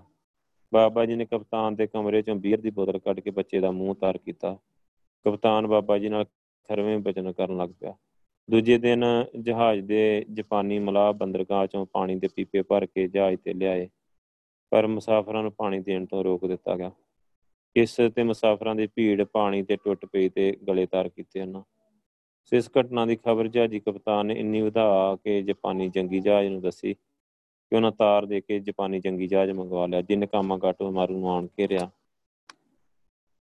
ਡਿਫੈਂਸ ਕਮੇਟੀ ਵਾਲਿਆਂ ਘਟਨਾ ਦੀ ਅਸਲੀਅਤ ਜਦੋਂ ਜਾਪਾਨੀ ਕੌਂਸਲਰ ਮਿਸਟਰ ਹੋਸੀ ਨੂੰ ਜਾ ਕੇ ਦੱਸੀ ਤਾਂ ਆਪ ਜਹਾਜ਼ ਵਿੱਚ ਆਇਆ ਤੇ ਭੁੱਖੇ ਤੇ ਮੁਸਾਫਰਾਂ ਦੀ ਦਸ਼ਾ ਵੇਖ ਕੇ ਦੰਗ ਰਹਿ ਗਿਆ। ਸੋ 27/6/1914 ਨੂੰ ਕੈਨੇਡਾ ਸਰਕਾਰ ਦੀ ਮਨਜ਼ੂਰੀ ਨਾਲ ਉਹਨੇ 103 103 ਟਨ ਪਾਣੀ ਇੱਕ ਹਫ਼ਤੇ ਦੇ ਕੋਟੇ ਵਜੋਂ ਮੁਸਾਫਰਾਂ ਲਈ ਜਹਾਜ਼ ਤੇ ਪਹੁੰਚਾਇਆ। ਪਰ ਮੁਸਾਫਰਾਂ ਨੇ ਇਸ ਮਗਰੋਂ 19/7/1914 ਤੱਕ ਮਤਲਬ ਪਾਣੀ ਨਾ ਕਰ ਦਿੱਤਾ ਗਿਆ। ਸੋ 18/7/1914 ਦੀ ਅੱਧੀ ਰਾਤ ਨੂੰ ਪਹਿਰੇਦਾਰ ਜਹਾਜ਼ੀ ਮੁਸਾਫਰਾਂ ਨੂੰ ਇੱਕ ਜੰਗੀ ਜਹਾਜ਼ ਕਾਮਾਗਾਟਾ ਮਾਰੂ ਵੱਲ ਵਾਧਾ ਨਜ਼ਰ ਆਇਆ। ਪਹਿਰੇਦਾਰ ਮੁਸਾਫਰਾਂ ਖਤਰੇ ਦਾ ਅਲਾਰਮ ਵਜਾ ਦਿੱਤਾ। ਸਭ ਮੁਸਾਫਰ ਬੜਵਾਏ ਉੱਠ ਖਲੋਤੇ ਉਹਨਾਂ ਦੇ ਵੇਖਦਿਆਂ ਵੇਖਦਿਆਂ ਸਮੁੰਦਰੀ ਸ਼ੇਰ ਨਾਮ ਦਾ ਜੰਗੀ ਜਹਾਜ਼ ਕਾਮਾਗਾਟਾ ਮਾਰੂ ਜਹਾਜ਼ ਦੇ ਨੇੜੇ ਪਹੁੰਚ ਚੁੱਕਾ ਹੈ। 200 ਹਥਿਆਰਬੰਦ ਗੋਰੇ ਕਾਮਾਗਾਟਾ ਮਾਰੂ ਤੇ ਹਮਲਾ ਕਰਨ ਨੂੰ ਤਿਆਰ ਖੜੇ ਕਾਮਾਗਾਟਾ ਮਾਰੂ ਦੇ ਮੁਸਾਫਰਾਂ ਨੇ ਡੈਕ ਤੇ ਚੜ ਕੇ ਗੋਰਿਆਂ ਨੂੰ ਅੰਗਾਰ ਕੇ ਉੱਚੀ ਆਵਾਜ਼ ਵਿੱਚ ਖਬਰਦਾਰ, ਜੇ ਸਾਡੇ ਜਹਾਜ਼ ਦੇ ਨੇੜੇ ਆਏ ਤਾਂ ਅਸੀਂ ਆਪਣੇ ਜਹਾਜ਼ ਦੀ ਰਾਖੀ ਲਈ ਜਾਨਾਂ ਵਾਰ ਸੁਟਾਂਗੇ। ਗੋਰਿਆਂ ਨੇ ਇਸ ਵੰਗਾਰ ਦਾ ਜਵਾਬ ਹਵਾ 'ਚ ਗੋਲੀ ਚਲਾ ਕੇ ਦਿੱਤਾ। ਸੋ ਕਾਮਾਗਾਟਾ ਮਾਰੂ ਦੇ ਮੁਸਾਫਰਾਂ ਨੇ ਕੋਇਲੇ, ਥੱਲੇ ਡੈਕ ਤੇ ਅਪੜਾਉਣਾ ਆਰੰਭ ਕਰ ਦਿੱਤਾ। ਬਾਬਾ ਗੁਰਦੇਵ ਸਿੰਘ ਜੀ ਨੂੰ ਕੈਬਨ ਵਿੱਚ ਬੰਦ ਕਰਕੇ ਕੁੰਡਾ ਲਾ ਦਿੱਤਾ ਗਿਆ। ਮੁਸਾਫਰਾਂ ਦੇ ਆਗੂਆਂ ਨੇ ਮਤਲਬ ਮੁਸਾਫਰਾਂ ਦੀ ਫੌਜ ਨੂੰ ਤਿੰਨ ਹਿੱਸਿਆਂ 'ਚ ਵੰਡ ਦਿੱਤਾ। ਦੋ ਪਾਰਟੀਆਂ ਨੇ ਵਾਰੀ-ਵਾਰੀ ਦੁਸ਼ਮਣ ਗੋਰਿਆਂ ਤੇ ਗੋਲਿਆਂ ਦੀ ਵਿਛਾੜ ਸ਼ੁਰੂ ਕਰ ਦਿੱਤੀ। ਤੀਜੀ ਪਾਰਟੀ ਵੱਲੋਂ ਕੋਇਲੇ ਚੁੱਕ-ਚੁੱਕ ਕੇ ਡੈਕ ਤੇ ਪਹੁੰਚਾਉਂਦੀ ਰਹੀ। ਕੋਲਿਆਂ ਦੇ, ਵਸਦੇ ਮੀਂਹ 'ਚ ਜਵਾਬ ਗੋਰਿਆਂ ਨੇ ਗੋਲੀਆਂ ਦੀ ਵਿਛਾੜ ਨਾਲ ਦਿੱਤਾ। ਉੱਚੇ ਡੈਕ ਤੇ ਕੋਇਲੇ ਬੰਬ ਦੇ ਗੋਲਿਆਂ ਵਾਂਗੂ ਜਿਹਨੂੰ ਵੀ ਵਜਦੇ ਫੱਟੜ ਕਰੀ ਜਾਂਦੇ। ਸੋ ਕੁਝ ਮੁਸਾਫਰਾਂ ਨੇ ਖੁੰਡੇ ਹਥਿਆਰਾਂ ਨਾਲ ਦੋਵਾਂ ਜਹਾਜ਼ਾਂ ਨੂੰ ਆਪੋ ਵਿੱਚ ਬੱਦੇ ਰਸੇ ਨੂੰ ਕੱਟਣ ਦਾ ਯਤਨ ਕੀਤਾ। ਪਰ ਅਗੋਂ ਗੋਰਾ ਗੋਰਾ ਪੁਲਿਸ ਨੇ ਉਬਲਦੇ ਪਾਣੀ ਮੁਸਾਫਰਾਂ ਤੇ ਸੁੱਟ ਕੇ ਉਹਨਾਂ ਦਾ ਇਹ ਉਪਰਾਲਾ ਨਿਸਫਲ ਕਰ ਦਿੱਤਾ। ਅਜਬ ਨਜ਼ਾਰਾ ਹੈ ਇਸ ਅਨੋਖੀ ਲੜਾਈ ਦਾ। ਕੋਲਿਆਂ ਦੀ ਵਿਛਾੜ ਸਦਕਾ ਜੰਗੀ ਸ਼ੇਰ ਦੇ ਟੁੱਟਦੇ ਸ਼ੀਸ਼ੇ ਗੋਰਾ ਪੁਲਿਸ ਨੂੰ ਜ਼ਖਮੀ ਕਰਨ ਲੱਗੇ। ਗੋਰਾ ਹਫੜਾ ਦਫੜੀ ਵਿੱਚ ਇਧਰੋਂ ਉਧਰ ਤੇ ਉਧਰੋਂ ਭੱਜਣ ਲੱਗੇ। ਸੋ ਨਤੀਜੇ ਵਜੋਂ ਸਮੁੰਦਰੀ ਸ਼ੇਰ ਇੱਕ ਪਾਸੇ ਨੂੰ ਉਲਰ ਗਿਆ ਤੇ ਗੋਰਿਆਂ ਨੇ ਚੀਕ ਚੜਾ ਪਾ ਦਿੱਤਾ। ਉਹਨਾਂ ਦਾ ਬੰਨਿਆ ਰਸਾ ਉਹਨਾਂ ਦੀਆਂ ਜਾਨਾਂ ਲੈਣ ਦਾ ਕਾਰਨ ਬਣ ਲੱਗਾ। ਕਾਮਾਗਾਟਾ ਮਾਰੂ ਦੇ ਮੁਸਾਫਰਾਂ ਨੇ ਰਸਾ ਕੱਟ ਦਿੱਤਾ। ਰਸਾ ਕੱਟਣ ਦੀ ਦੇਰੀ ਕੇ ਹਥਿਆਰਬੰਦ ਗੋਰੇ ਜਿਹੜੇ ਕੋਲਿਆਂ ਰੂਪੀ ਬੰਬਾਂ ਤੋਂ ਬਚਣ ਲਈ ਭੱਜ ਤੁਰੇ ਤੇ ਨਾਲ ਹੀ ਆਪਣਾ ਜੰਗੀ ਸ਼ੇਰ ਨੂੰ ਵੇਖ ਕੇ ਕਾਮਾਗਾਟਾ ਮਾਰੂ ਸਤਿ ਸ੍ਰੀ ਅਕਾਲ ਦੇ ਜਕਾਰਿਆਂ ਨਾਲ ਗੂੰਜ ਉੱਠਿਆ। ਮੁਸਾਫਰਾਂ ਨੇ ਅਕਾਲ ਪੁਰਖ ਦਾ ਧੰਨਵਾਦ ਕੀਤਾ ਤੇ ਬਾਬਾ ਗੁਰਦੇਵ ਸਿੰਘ ਜੀ ਨੂੰ ਕੈਬਨ ਚੋਂ ਬਾਹਰ ਕੱਢਿਆ ਤੇ ਸਾਰੇ ਹਾਲਾਤ ਤੋਂ ਜਾਣੂ ਕਰਾਇਆ। ਜ਼ਖਮੀਆਂ ਦੀ ਮਰਮ ਪੱਟੀ ਕੀਤੀ ਗਈ ਤੇ ਬਾਬਾ ਜੀ ਦੀ ਸਲਾਹ ਲੈ ਕੇ ਆਉਣ ਵਾਲੇ ਖਤਰੇ ਲਈ ਤਿਆਰੀ ਆਰੰਭ ਕਰ ਦਿੱਤੀ। ਉਹ ਜਾਣਦੇ ਕਿ ਜੰਗੀ ਸ਼ੇਰ ਦਾ ਮਾਰ ਖਾ ਕੇ ਜਾਣਾ ਹੋਰ ਵੀ ਵੱਡੇ ਖਤਰੇ ਦਾ ਕਾਰਨ ਬਣੂਗਾ। ਸੋ ਉਹਨਾਂ ਅੱਜ ਦੇ ਤਜਰਬੇ ਤੋਂ ਲਾਭ ਉਠਾ ਕੇ ਨਵੇਂ ਸਿਰੇ ਮੋਰਚਾਬੰਦੀ ਸ਼ੁਰੂ ਕਰ ਦਿੱਤੀ। ਬਹੁਤ ਵੱਡਾ ਕੋਇਲੇ ਦਾ ਢੇਰ ਡੈਕ ਤੇ ਲਗਾ ਦਿੱਤਾ ਗਿਆ। ਜਹਾਜ਼ ਅੰਦਰ ਲੱਕੜੀ ਦੇ ਮੋਰਚੇ ਬਣਾਏ ਗਏ। ਲੋਹਾਰ, ਮੁਸਾਫਰਾਂ, ਲੋਹਾ ਕੁੱਟ-ਕੁੱਟ ਕੇ ਤਲਵਾਰਾਂ ਦੇ ਨੇਜੇ ਘੜ ਸੁੱਟੇ। ਸੋ ਕਹਿੰਦੇ ਲਾਲ ਮਿਰਚਾਂ ਪੀ ਕੇ ਕੋਲੇ ਬਾਂਸਾਂ ਵਿੱਚ ਭਰ ਕੇ ਪਿਚਕਾਰੀਆਂ ਤਿਆਰ ਕਰ ਲਈਆਂ। ਮਿੱਟੀ ਦੇ ਤੇਲ ਦੀਆਂ ਬੋਤਲਾਂ ਭਰ ਕੇ ਅੱਗ ਲਾਉਣ ਦਾ ਵੀ ਤਰੀਕਾ ਸੋਚ ਲਿਆ ਗਿਆ। ਸੋ ਸਾਰੇ ਮੁਸਾਫਰਾਂ ਇੱਕ ਆਵਾਜ਼ ਹੋ ਕੇ ਬਾਬਾ ਜੀ ਨੇ ਕਿਹਾ, ਅਸੀਂ ਵਾਪਸ ਮੁੜਦੇ ਹੋਏ ਰਾਹ ਵਿੱਚ ਭੁੱਖ ਦੇ ਦੁੱਖੋਂ ਮਰਨ ਦੀ ਥਾਵੇਂ ਇੱਥੇ ਲੜ ਕੇ ਮਰਨਾ ਚੰਗਾ ਸਮਝਦੇ ਹਾਂ। ਸੋ ਬਾਬਾ ਜੀ ਨੇ ਮੁਸਾਫਰਾਂ ਦੀ ਹਿੰਮਤ ਦੀ ਦਾਤ ਦਿੱਤੀ ਤੇ ਉਹਨਾਂ ਨੂੰ ਆਉਣ ਵਾਲੇ ਘੋੜ ਲਈ ਉਤਸ਼ਾਹ ਦਿੱਤਾ ਉਧਰ ਹਥਿਆਰਬੰਦ ਗੋਰਾ ਪੁਲਿਸ ਨੂੰ ਬੇਹਥਿਆਰੇ ਮੁਸਾਫਰਾਂ ਹੱਥੋਂ ਹਾਰ ਖਾਣ ਤੇ ਬਿਹੱਦ ਸ਼ਰਮ ਆਈ। ਸਾਰੀ ਦੁਨੀਆ ਦੀ ਅਖਬਾਰਾਂ ਵਿੱਚ ਇਹੀ ਖਬਰ ਜੰਗਲੀ ਅੱਗ ਵਾਂਗੂ ਫੈਲ ਗਈ ਕਿ ਭੁੱਖੇ ਤੇ ਮੁਸਾਫਰਾਂ ਨੇ ਹਥਿਆਰਬੰਦ ਕੈਨੇਡਾ ਪੁਲਿਸ ਨੂੰ ਕੋਲੇ ਮਾਰ-ਮਾਰ ਕੇ ਭਜਾ ਦਿੱਤਾ। ਸੋ ਇਮੀਗ੍ਰੇਸ਼ਨ ਦੇ ਮਹਿਕਮੇ ਦੇ ਅਧਿਕਾਰੀਆਂ ਨੇ ਕੈਨੇਡਾ ਸਰਕਾਰ ਨੂੰ ਫੌਜੀ ਕਾਰਵਾਈ ਕਰਨ ਲਈ ਬੇਨਤੀ ਕੀਤੀ। ਦੋ ਦਿਨਾਂ ਦੇ ਅੰਦਰ ਅੰਦਰ ਹਜ਼ਾਰਾਂ ਦੀ ਗਿਣਤੀ 'ਚ ਗੋਰੇ ਫੌਜੀ ਵੈਨਕੂਵਰ ਦੀ ਬੰਦਰਗਾਹ ਤੇ ਆਣ ਇਕੱਠੇ ਹੋਏ। ਵੇਖਦੇ ਵੇਖਦੇ ਵੈਨਕੂਵਰ ਬੰਦਰਗਾਹ ਇੱਕ ਫੌਜੀ ਛਾਉਣੀ ਦਾ ਰੂਪ ਧਾਰ ਗਈ। ਫੌਜੀ ਕਵਾਇਦਾਂ ਹੋਣ ਲੱਗੀਆਂ। ਫੌਜੀ ਬੈਂਡ ਗੁੰਜਣ ਲੱਗੇ ਤੇ ਜੰਗੀ ਤੋਪਾਂ, ਕਾਮਾਂ, ਗਾਟਾ ਮਾਰੂ ਵੱਲ ਮੂੰਹ ਕਰਕੇ ਤੇ ਅੱਗ ਵਰਾਉਣ ਦੀ ਤਿਆਰੀ ਕਰਨ ਲੱਗੀਆਂ। ਉਧਰ ਕੈਨੇਡੀਅਨ ਭਾਰਤੀਆਂ ਵੱਲੋਂ ਬਣਾਈ ਡਿਫੈਂਸ ਕਮੇਟੀ ਤੇ ਕਾਮਾਂ, ਗਾਟਾ, ਮਾਰੂ ਦੇ ਮੁਸਾਫਰਾਂ ਵਿੱਚ ਗੱਲਬਾਤ ਦਾ ਕੇਵਲ ਇੱਕੋ ਇੱਕ ਸਾਧਨ ਰਹਿ ਗਿਆ ਹੈ ਉਹ ਸੀਗੇ ਸ਼ੀਸ਼ੇ, ਝੰਡੀ ਰਾਈ ਸਿਗਨਲਿੰਗ ਦਾ ਹੈ ਜਿਹੜਾ ਸੋ ਮੁਸਾਫਰਾਂ ਵਿੱਚ ਮੁੰਸ਼ੀ ਪੀਰ ਮੁਹੰਮਦ ਨੂੰ ਇਹ ਕੰਮ ਇੱਕ ਨਿਪੁੰਨ ਸਿਗਨਲਰ ਵਾਂਗੂ ਨਿਭਾ ਰਿਹਾ ਹੈ। ਕੈਨੇਡੀਅਨ ਭਾਰਤੀਆਂ ਨੇ ਵੈਨਕੂਵਰ ਦੇ ਗੁਰਦੁਆਰੇ ਵਿੱਚ ਦੀਵਾਨ ਸਜਾਇਆ। ਇੱਕ ਸੂਰਬੀਰ ਉੱਠ ਕੇ ਕਹਿਣ ਲੱਗਾ, ਜੇਕਰ ਇਸ, ਅਸੀਂ ਇਸ ਭੀੜਾ ਦੇ ਸਮੇਂ ਭਾਰਤੀ ਵੀਰਾਂ ਦੀ ਮਦਦ ਨਹੀਂ ਕਰ ਸਕਦੇ, ਸੋ ਇੱਕ ਸੂਰਬੀਰ ਤੋਂ ਘੱਟੋ ਘੱਟ ਉਹਨਾਂ ਨਾਲ ਕੀਤੇ ਜਾ ਰਹੇ ਅਤਿਆਚਾਰ ਦਾ ਬਦਲਾ ਤਾਂ ਲੈ ਸਕਦੇ ਹਾਂ। ਅੰਤ ਫੈਸਲਾ ਹੈ ਕਿ ਜੇਕਰ ਕੈਨੇਡਾ ਸਰਕਾਰ ਕਾਮਾਗਾਟਾ ਮਾਰੂ ਤੇ ਬੇਹਥਿਆਰੇ ਮੁਸਾਫਰਾਂ ਦੇ ਤੋਪਾਂ ਦੇ ਗੋਲਿਆਂ ਨਾਲ ਉਡਾਉਣ ਵਰਗਾ ਨੀਚ ਤੇ ਘਿਰਣਤ ਕੰਮ ਕਰਨ ਤੇ ਉਤਰ ਆਵੇ ਤਾਂ ਸਾਨੂੰ ਵੀ ਚਾਹੀਦਾ ਕਿ ਵੈਨਕੂਵਰ ਸ਼ਹਿਰ ਨੂੰ ਅੱਗ ਲਾ ਕੇ ਉਸੇ ਸਮੇਂ ਫੂਕ ਸੁੱਟੀਏ ਸੋ ਇਸ ਸਮੇਂ ਪਹਿਲਾ ਗੋਲਾ ਕਾਮਾਗਾਟਾ ਮਾਰੂ ਤੇ ਦਾਗਿਆ ਜਾਵੇ, ਉਸੇ ਵੇਲੇ ਇੱਕਦਮ ਸਾਰਾ ਵੈਨਕੂਵਰ ਅੱਗ ਦੀਆਂ ਲਾਟਾਂ ਵਿੱਚ ਲਪੇਟਿਆ ਨਜ਼ਰ ਆਵੇ। ਕੈਨੇਡੀਅਨ ਭਾਰਤੀਆਂ ਦਾ ਫੈਸਲਾ ਸਿਗਨਲਿੰਗ ਸਿਗਨਲਿੰਗ ਰਾਈ ਮੁਨਸ਼ੀ ਮੀਰ ਮੁਹੰਮਦ ਨੂੰ ਪੁੱਛਿਆ ਉਹਨੇ ਬੜੇ ਉਤਸ਼ਾਹ ਭਰੇ ਲਹਿਜੇ ਵਿੱਚ ਮੁਸਾਫਰਾਂ ਨੂੰ ਇਸ ਬਾਰੇ ਜਾਣਕਾਰੀ ਦਿੱਤੀ। ਕੈਨੇਡੀਅਨ ਭਾਰਤੀਆਂ ਦਾ ਦਲੇਰੀ ਭਰਿਆ ਫੈਸਲਾ ਸੁਣ ਕੇ ਬਾਬਾ ਗੁਰਦਿੱਤ ਸਿੰਘ ਸਮੇਤ ਸਭ ਮੁਸਾਫਰਾਂ ਦੀਆਂ ਅੱਖਾਂ ਦੇ ਵਿੱਚ ਖੁਸ਼ੀ ਦੇ ਹੰਝੂ ਆ ਗਏ। ਉਧਰ 27 7 ਤੇ 1914 ਨੂੰ ਸਵੇਰੇ ਰੇਨਬੋ ਨਾਮ ਦਾ ਇੱਕ ਜੰਗੀ ਜਹਾਜ਼ ਵੈਨਕੂਵਰ ਦੀ ਖਾੜੀ ਤੇ ਆ ਖੜਾ ਹੋਇਆ। ਜਹਾਜ਼ ਦੀਆਂ ਜੰਗੀ ਤੋਪਾਂ ਦੇ ਮੁਕਾਮਾਂ ਗਾਟਾ ਵਾਲ ਕਰ ਦਿੱਤੇ ਗਏ।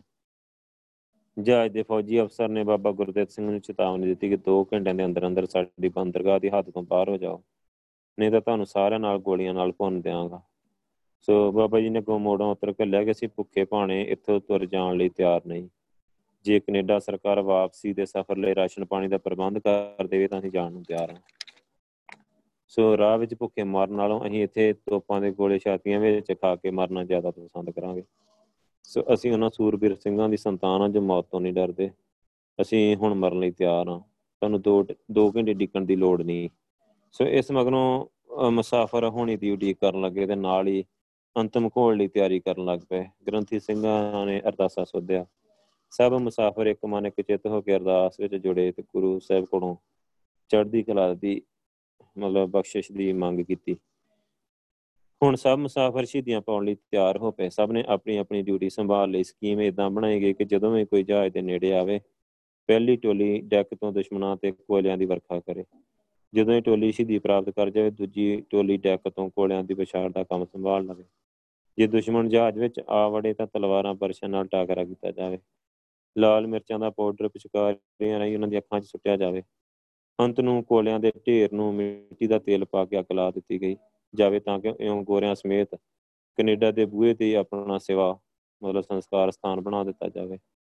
ਜਿਸ ਦੀਆਂ ਲਾਟਾਂ ਬਰਤਾਨਵੀ ਸਾਮਰਾਜ ਨੂੰ ਸਾੜ ਕੇ ਸਵਾਹ ਕਰਨ ਤੱਕ ਮਗਦੀਆਂ ਰਹਿਣ। ਜਿਨ੍ਹਾਂ ਵਿੱਚ ਪੰਜਾਬੀ ਸੂਰਬੀਰਾਂ ਦੀ ਕੁਰਬਾਨੀ ਤੇ ਦੇਸ਼ ਪਿਆਰ ਸਦਾ ਲਈ ਲਿਸ਼ਕਾ ਮਾਰਦਾ ਰਵੇ ਉਧਰ ਮੁਸਾਫਰਾਂ ਤੇ ਡਿਫੈਂਸ ਕਮੇਟੀ ਵਿਚਾਲੇ ਸਿਗਨਲ ਰਾਹੀਂ ਇੱਕ ਦੂਜੇ ਨੂੰ ਵਿਦਾਇਗੀ ਦੇ ਅੰਤਮ ਸੁਨੇਹੇ ਦੇਣੇ ਆਰੰਭ ਹੋ ਗਏ। ਸੋ ਦੋਵਾਂ ਧਿਰਾਂ ਨੇ ਮਰਨ ਮਾਰਨ ਤੇ ਬਦਲਾ ਲੈਣ ਦੇ ਫੈਸਲਿਆਂ ਤੇ ਇੱਕ ਦੂਜੇ ਨੂੰ ਜਾਣੂ ਕਰਵਾ ਦਿੱਤਾ।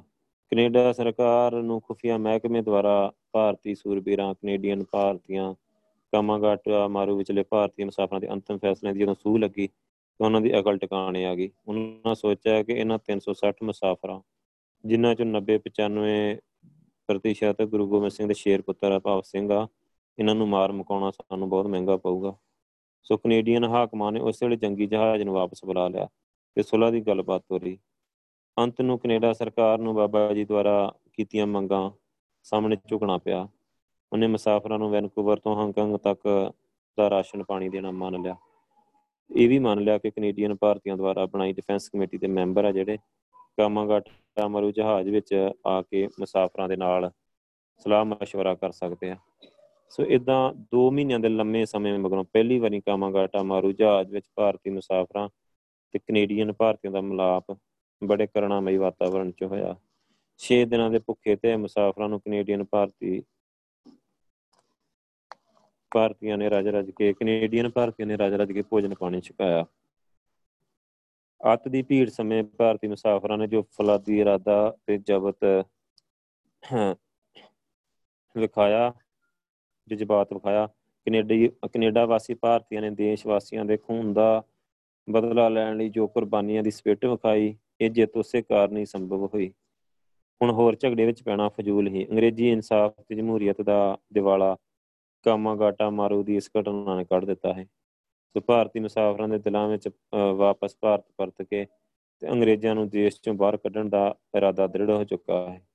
ਰਸਤੇ ਲਈ ਰਾਸ਼ਨ ਪਾਣੀ ਮਿਲ ਮਿਲ ਚੁੱਕਣ ਪਿੱਛੋਂ 23 ਸਾਤ 1914 ਨੂੰ ਕਾਮਾਗਾਟਾ ਮਾਰੂ ਜਹਾਜ਼ ਨੇ ਵੈਨਕੂਵਰ ਬੰਦਰਗਾਹ ਚੋਂ ਲੰਗਰ ਚੁੱਕ ਕੇ ਤੇ ਵਾਪਸੀ ਦਾ ਸਫ਼ਰ ਆਰੰਭ ਕੀਤਾ। ਦੋਹੀਂ ਪਾਸੇ ਦੋ ਜੰਗੀ ਜਹਾਜ਼ ਦੂਰ ਤੱਕ ਇਹਦੇ ਨਾਲ ਰਹੇ। ਕੈਨੇਡਾ ਦੀ ਹੱਦ ਟੱਪਣ ਮਗਰੋਂ ਵਾਪਸ ਪਰਤ ਗਏ। ਕੈਨੇਡਾ ਤੋਂ ਕਾਮਾਗਾਟਾ ਮਾਰੂ ਨੂੰ ਕਲਕੱਤੇ ਦਾ ਰਵਾਨਗੀ ਪੱਤਰ ਮਿਲਿਆ। ਕੋਂਬੇ ਤੋਂ ਯੋਕੋਹਾਮਾ ਹੁੰਦਾ ਹੋਇਆ ਹਾਂਗਕਾਂਗ ਜਹਾਜ਼ ਪੁੱਜਾ ਤਾਂ ਇਹਨੂੰ ਕੰਡੇ ਲੱਗਣ ਦੀ ਇਜਾਜ਼ਤ ਨਾ ਦਿੱਤੀ ਗਈ ਤੇ ਅੱਗੇ ਤੋਰ ਦਿੱਤਾ ਗਿਆ। ਸਿੰਗਾਪੁਰ ਬੰਦਰਗਾਹ ਦੇ ਪਹੁੰਚਣ ਤੇ ਜਹਾਜ਼ ਤੇ ਕਰੜਾ ਪੈਰਾ ਲਗਾ ਦਿੱਤਾ ਗਿਆ। ਕਿਸੇ ਮੁਸਾਫਰ ਨੂੰ ਬੁਰਾ ਹਕੂਮਤ ਦੇ ਅਹਿਲਕਾਰਾਂ ਨੇ ਥੱਲੇ ਨਾ ਉਤਰਨ ਦਿੱਤਾ। ਅੰਤ ਜਹਾਜ਼ ਪੀਨਾਂਗ ਹੁੰਦਾ ਹੋਇਆ ਬੰਗਾਲ ਦੀ ਖਾੜੀ ਆ ਪਹੁੰਚਾ। 6 ਮਹੀਨਿਆਂ ਦੇ ਵਿਖੜੇ ਸਮੁੰਦਰੀ ਸਫ਼ਰ ਪਿਛੋਂ ਆਪਣਾ ਦੇਸ਼ ਨੇੜੇ ਆਇਆ ਜਾਣ ਕੇ ਭਾਰਤੀ ਮੁਸਾਫਰਾਂ ਦੇ ਦਿਲਾਂ ਦੀਆਂ ਕੁਝ ਜਿਹੜੀਆਂ ਮਰਜਾਈਆਂ ਕਲੀਆਂ ਸੀ, ਉਹ ਖੇਡ ਉੱਠੀਆਂ। 27 9 ਤੇ 1914 ਨੂੰ ਕਾਮਾਗਾਟਾ ਮਾਰੂ ਹੁਗਲੀ ਦਰਿਆ ਵਿੱਚ ਦਾਖਲ ਹੋਇਆ। ਪਰ ਸੌਦਾ ਪੱਤਰ ਵੇਚਣ ਆ ਰਹੀਆਂ ਕਿਸ਼ਤੀਆਂ ਨੂੰ ਪਹਿਰੇਦਾਰਾਂ ਜਹਾਜ਼ ਦੇ ਨੇੜੇ ਨਾ ਲੱਗਣ ਦਿੱਤਾ। ਇੱਕ ਅਗਨਬੋਟ ਕਾਮਾਗਾਟਾ ਮਾਰੂ ਦੇ ਨੇੜੇ ਆਇਆ ਤੇ ਇਸ ਵਿੱਚੋਂ ਨਿਕਲਿਆ ਲਾਹੌਰ ਦਾ ਡਿਪਟੀ ਕਮਿਸ਼ਨਰ। ਕੁਝ ਹੋਰ ਅੰਗਰੇਜ਼ ਅਫਸਰ 20 ਦੇ ਕਰੀਬ ਸਧਾਰਨ ਕੱਪੜਿਆਂ ਵਿੱਚ ਪੰਜਾਬੀ, ਜਿਨ੍ਹਾਂ 'ਚ ਇੱਕ ਪ੍ਰਸਿੱਧ ਬਦਨਾਮ ਪੁਲਿਸ ਅਫਸਰ ਸੁਖਾ ਸਿੰਘ ਸੀ। ਮੁਸਾਫਰਾਂ ਸਿੱਖ ਭਰਾ ਸਮਝ ਕੇ ਗੁਰੂ ਫਤਿਹ ਬੁਲਾਈ। ਉਹਨੇ ਅੱਗੋਂ ਮੱਥੇ ਤੇ ਤਿਉੜੀਆਂ ਪਾ ਕੇ ਵਿਖਾਈਆਂ। ਮੁਸਾਫਰਾਂ ਦੀ ਤਲਾਸ਼ੀ ਲਈ ਗਈ।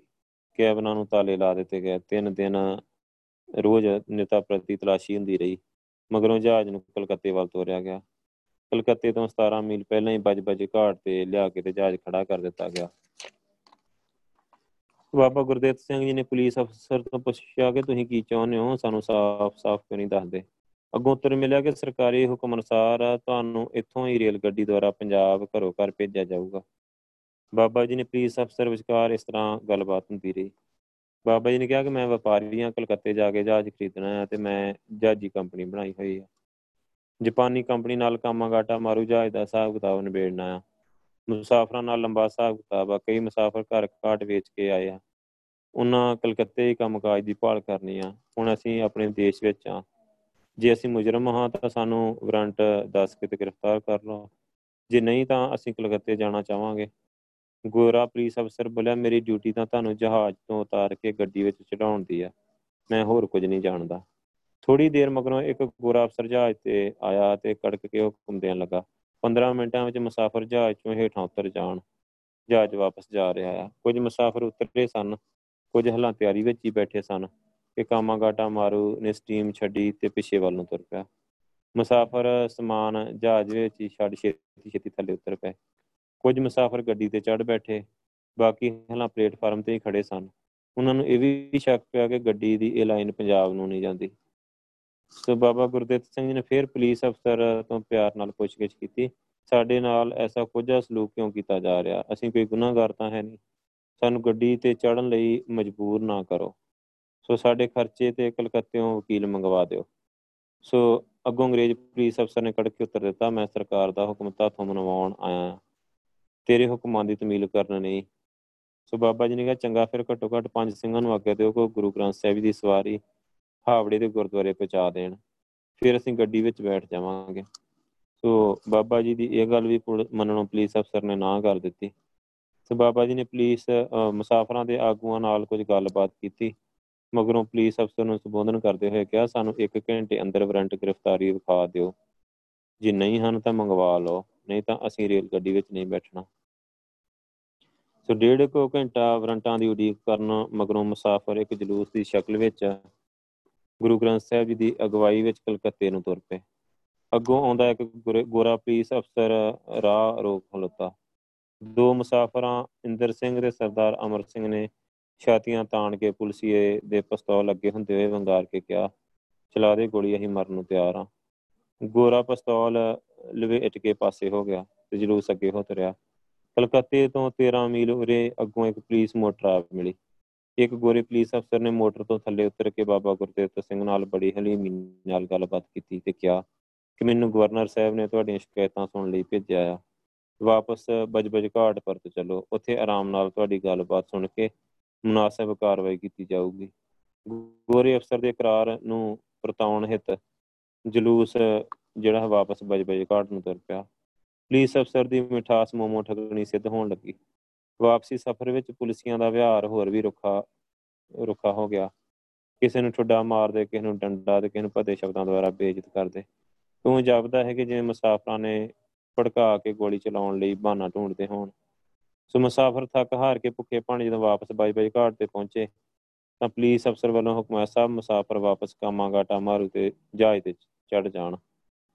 ਉਹ ਮੁਸਾਫਰਾਂ ਇਹ ਹੁਕਮ ਮੰਨਣੋਂ ਇਨਕਾਰ ਕਰ ਦਿੱਤਾ, ਕਿਉਂਕਿ ਉਹਨਾਂ ਨੂੰ ਸ਼ੱਕ ਪੈ ਗਿਆ ਕਿ ਕਿਤੇ ਸਾਨੂੰ ਜਹਾਜ਼ ਸਮੇਤ ਡੁੱਬਣ ਦਾ ਪ੍ਰੋਗਰਾਮ ਨਾ ਹੋਵੇ। ਟਕਾਲਾਂ ਦਾ ਸਮਾਂ ਹੋ ਗਿਆ, ਮੁਸਾਫਰਾਂ ਸ੍ਰੀ ਗੁਰੂ ਗ੍ਰੰਥ ਸਾਹਿਬ ਦੀ ਹਜ਼ੂਰੀ ਵਿੱਚ ਦੀਵਾਨ ਦੀ ਸ਼ਕਲ ਵਿੱਚ ਰਹਿ ਰਾਜ ਸਾਹਿਬ ਦਾ ਪਾਠ ਕੀਤਾ। ਅਰਦਾਸ ਹੋ ਰਹੀ ਸੀ ਕਿ ਪੁਲਿਸ ਅਫਸਰ ਉੱਚੀ ਉੱਚੀ ਜਹਾਜ਼ ਵਿੱਚ ਬੈਠਣ ਦਾ ਮੁਸਾਫਰਾਂ ਨੂੰ ਹੁਕਮ ਸੁਣਾਉਣ ਲੱਗੇ। ਮੁਸਾਫਰ ਹੁਣ ਗੱਡੀ ਵਿੱਚ ਤਾਂ ਬੈਠਣ ਨੂੰ ਤਿਆਰ ਸਨ, ਜਹਾਜ਼ ਵਿੱਚ ਨਹੀਂ। ਉਧਰ ਪੁਲਿਸ ਵਾਲੇ ਕਹਿ ਰਹੇ ਸਨ, ਜਹਾਜ਼ ਵਿੱਚ ਚੜੋ ਨਹੀਂ ਤਾਂ ਗੋਲੀਆਂ ਨਾਲ ਉਡਾ ਦਿੱਤੇ ਜਾਓਗੇ। ਤੇ ਬਾਬਾ ਜੀ ਦੇ ਬਾਬਾ ਜੀ ਦੇ 7 ਸਾਲ ਦੇ ਬੱਚੇ ਨੂੰ ਇੱਕ ਸਿਪਾਹੀ ਧੂ ਕੇ ਲੈ ਗਿਆ। ਬੱਚੇ ਨੇ ਚੀਕਾਂ ਮਾਰੀਆਂ, ਬਾਬਾ ਜੀ ਨੂੰ ਆਵਾਜ਼ਾਂ ਮਾਰੀਆਂ। ਬਾਬਾ ਜੀ ਨੇ, ਬਾਬਾ ਜੀ ਨੇ ਕਿਹਾ ਕਿ ਬੇਟਾ ਆਉਂਦਾ ਹਾਂ। ਇਹਨੇ ਨੂੰ ਪੁਲਿਸ ਅਫਸਰ ਈਸਟਵਰਡ ਬਾਬਾ ਜੀ ਨੂੰ ਗ੍ਰਿਫਤਾਰ ਕਰਨ ਲਈ ਅੱਗੇ ਵਧਿਆ। ਮੁਸਾਫਰਾਂ ਪੁਲਿਸ ਅਫਸਰ ਦਾ ਰਾਹ ਰੋਕ ਲਿਆ। ਗੱਲ ਵੱਧ ਗਈ। ਈਸਟਵੁੱਡ ਨੇ ਪਿਸਤੌਲ ਕੱਢ ਕੇ ਦੋ ਗੋਲੀਆਂ ਚਲਾ ਦਿੱਤੀਆਂ। ਇੱਕ ਗੋਲੀ ਸਰਦਾਰ ਹਰਨਾਮ ਸਿੰਘ ਦੀ ਪੱਗ ਵਿੱਚੋਂ ਲੰਘ ਗਈ। ਦੂਜੀ ਠਾਕੁਰ ਸਿੰਘ ਉੱਚੋਂ ਨੰਗਲ ਜ਼ਖਮੀ ਹੋ ਗਿਆ। ਮੁਸਾਫਰਾਂ ਵਿੱਚੋਂ ਕਿਸੇ ਨੇ ਈਸਟਵੁੱਡ ਨੂੰ ਫੋਂਡ ਦਿੱਤਾ। ਈਸਟਵੁੱਡ ਦੇ ਡਿੱਗਣ ਦੀ ਦੇਰ ਹੀ ਕਿ ਪੁਲਿਸ ਨੇ ਗੋਲੀਆਂ ਦਾ ਮੀਂਹ ਵਰਾ ਦਿੱਤਾ। ਰਾਤ ਦੇ ਹਨੇਰੇ 'ਚ ਅਜਿਹੀ ਹਫੜਾ ਦਫੜੀ ਪਈ ਕਿ ਜਿੱਧਰ ਕਿਸੇ ਮੁਸਾਫਰ ਦਾ ਮੂੰਹ ਆਇਆ, ਉਧਰ ਨੂੰ ਨਰਸ ਉੱਠਿਆ।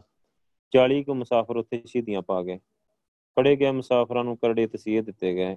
ਇੱਕ ਸਰਦਾਰ ਮੰਗਲ ਸਿੰਘ ਨੂੰ ਸੰਗਲ ਬੰਨ ਕੇ ਪਲੇਟਫਾਰਮ ਦੇ ਲੈਂਪ ਦੇ ਖੰਭੇ ਨਾਲ ਲਟਕਾ ਦਿੱਤਾ ਗਿਆ। ਸਾਰੀ ਰਾਤ ਜੀਵਨ ਤੇ ਮੌਤ ਦੇ ਵਿਚਕਾਰ ਇਹ ਸਿੰਘ ਕੋਲ ਕਰਦਾ ਰਿਹਾ। ਫਿਰ ਪੁੱਠਾ ਲਟਕਾ ਕੇ ਬੈਂਤ ਮਾਰਨੇ ਆਰੰਭ ਕੀਤੇ। ਉਹਦਾ ਸਿਰ ਖੰਭੇ ਨਾਲ ਵੱਜ-ਵੱਜ ਕੇ ਜ਼ਖਮੀ ਹੋ ਗਿਆ। ਫੱਟੜ ਸਿਪਾਹੀਆਂ ਨੂੰ ਤੁਰੰਤ ਸੰਭਾਲ ਲਿਆ ਗਿਆ, ਪਰ ਫੱਟੜ ਮੁਸਾਫਰ ਸੰਭਾਲ ਕੋਲੋਂ ਦਮ ਤੋੜਦੇ ਰਹੇ। ਵਰਦੀਆਂ ਗੋਲੀਆਂ ਵਿੱਚ ਦੋ ਮੁਸਾਫਰ ਹੀ ਬਾਬਾ ਗੁਰਦੇਵ ਸਿੰਘ ਜੀ ਨੂੰ ਧੂ ਕੇ ਇੱਕ ਪਾਸੇ ਨੂੰ ਭੱਜ ਉੱਠੇ। ਬਾਬਾ ਜੀ ਦਾ 7 ਸਾਲਾ ਪੁੱਤਰ ਬਲਵੰਤ ਸਿੰਘ ਪੁਲਿਸ ਦੇ ਹੱਥ ਵਿੱਚ ਹੀ ਰਹਿ ਗਿਆ। ਸਾਰੀ ਰਾਤ ਬਾਬਾ ਜੀ ਨੇ ਦੋਹਾਂ ਸਾਥੀਆਂ ਸਮੇਤ ਇੱਕ ਪਾਣੀ ਦੀ ਛੰਭ ਵਿੱਚ ਕੱਟੀ ਜੋ ਕਾਂ ਲੱਤਾਂ ਨੂੰ ਚਿੰਬੜਦੀਆਂ ਤੇ ਤੋੜ ਤੋੜ ਕੇ ਪਰਾਂ ਸੁੱਟਦੇ। ਤੜਕੇ 3 ਵਜੇ ਦੇ ਕਰੀਬ ਦੋਹਾਂ ਸਾਥੀਆਂ ਨੂੰ ਸੁੱਤੇ ਛੱਡ ਕੇ ਬਾਬਾ ਜੀ ਰਾਤ ਖੂਨੀ ਘਟਨਾ ਵਾਲੀ ਥਾਂ ਤੇ ਗਏ। ਅਗੋਂ ਦੋ ਸਿਪਾਹੀਆਂ ਗੋਡਿਆਂ ਵਿੱਚ ਸਿਰ ਦੇ ਕੇ ਉਂਗਲਾਉਂਦੇ ਹੋਏ ਨਜ਼ਰੀ ਪਏ ਜੀ ਕੀਤਾ ਕਿ ਇਹਨਾਂ ਤੋਂ ਮਦੂਕ ਖੋ ਕੇ ਤੇ ਦੋਵਾਂ ਨੂੰ ਮਾਰ ਸੁੱਟਣ। ਪਰ ਅਜਿਹਾ ਕਰਨ ਨਾਲ ਸਾਰੇ ਪੁਲਿਸੀਆਂ ਦਾ ਇਕੱਠੇ ਹੋ ਜਾਣ ਦਾ ਡਰ ਸੀ। ਪਲੇਟਫਾਰਮ ਤੇ ਪਹਿਰਾ ਦਿੰਦੇ ਸਿਪਾਹੀਆਂ ਦਾ ਛੁੱਟ ਹੋਰ ਕੋਈ ਨਾ ਦਿਸਿਆ। ਬਾਬਾ ਜੀ ਨੇ ਸੋਚਿਆ ਪੌ ਫਟਾਲੇ ਤੋਂ ਪਹਿਲਾਂ ਪੁਲਿਸ ਦੀ ਗੋਲੀ ਦਾ ਸ਼ਿਕਾਰ ਹੋਣ ਤੋਂ ਪਹਿਲਾਂ ਕਿਉਂ ਨਾ ਕਿਸੇ ਬੰਗਾਲੀ ਪਿੰਡੂ ਰਾਈ ਇਸ ਖੂਨੀ ਘਟਨਾ ਦੀ ਖਬਰ ਬੰਗਾਲੀ ਲੀਡਰਾਂ ਤੱਕ ਕਲਕੱਤੇ ਪਹੁੰਚਾ ਦੇਵਾਂ? ਇਹ ਸੋਚ ਕੇ ਬਾਬਾ ਜੀ ਇੱਕ ਬਸਤੀ ਵੱਲ ਨੂੰ ਹੋ ਤੁਰੇ। ਬਸਤੀ ਪੁੱਜ ਕੇ ਕਈ ਤਰਲੇ ਮਿੰਤਾਂ ਕਰਨ ਤੇ ਮਾਇਆ ਦਾ ਲਾਲਚ ਦੇਣ ਦੇ ਬਾਵਜੂਦ ਵੀ ਕੋਈ ਬੰਗਾਲੀ ਅਜਿਹਾ ਨਾ ਮਿਲਿਆ ਜੋ ਬਾਬਾ ਜੀ ਦੀ ਮੁਲਾਕਾਤ ਕਿਸੇ ਬੰਗਾਲੀ ਲੀਡਰ ਨਾਲ ਕਰਵਾ ਦੇਵੇ, ਤਾਂ ਜੋ ਉਹਨਾਂ ਦੀ ਦੁੱਖ ਭਰੀ ਕਹਾਣੀ ਕਿਸੇ ਬੰਗਾਲੀ ਨੇਤਾ ਨੂੰ ਜਾ ਸੁਣਾਵੇ। ਹਾਂ, ਇੱਕ ਮਿਹਰਬਾਨ ਬੰਗਾਲੀ ਨੇ ਬੰਗਾਲੀ ਪਹਿਰਾਵੇ ਦਾ ਪ੍ਰਬੰਧ ਬਾਬਾ ਜੀ ਲਈ ਜ਼ਰੂਰ ਕਰ ਦਿੱਤਾ। ਬੰਗਾਲੀ ਪਹਿਰਾਵੇ ਵਿੱਚ ਤੇੜ ਧੋਤੀ, ਸਿਰ ਤੇ ਰਮਾਲ ਵਿੱਚ ਬਾਬਾ ਜੀ ਨੇ ਦਿਨ ਚੜ੍ਹਨ ਤੋਂ ਪਹਿਲਾਂ ਹੋਰ ਬੰਗਾਲੀ ਲੋਕਾਂ ਨਾਲ ਕਿਸ਼ਤੀ ਰਾਹੀਂ ਦਰਿਆ ਪਾਰ ਕਰ ਲਿਆ। ਦੁਪਹਿਰਾ ਇੱਕ ਪਿੰਡੋਂ ਬਾਹਰ ਕੱਟਿਆ ਤੇ ਲਾਲਚ ਦੇ ਕੇ ਖਾਣ ਪੀਣ ਦਾ ਪ੍ਰਬੰਧ ਵੀ ਕਰ ਲਿਆ।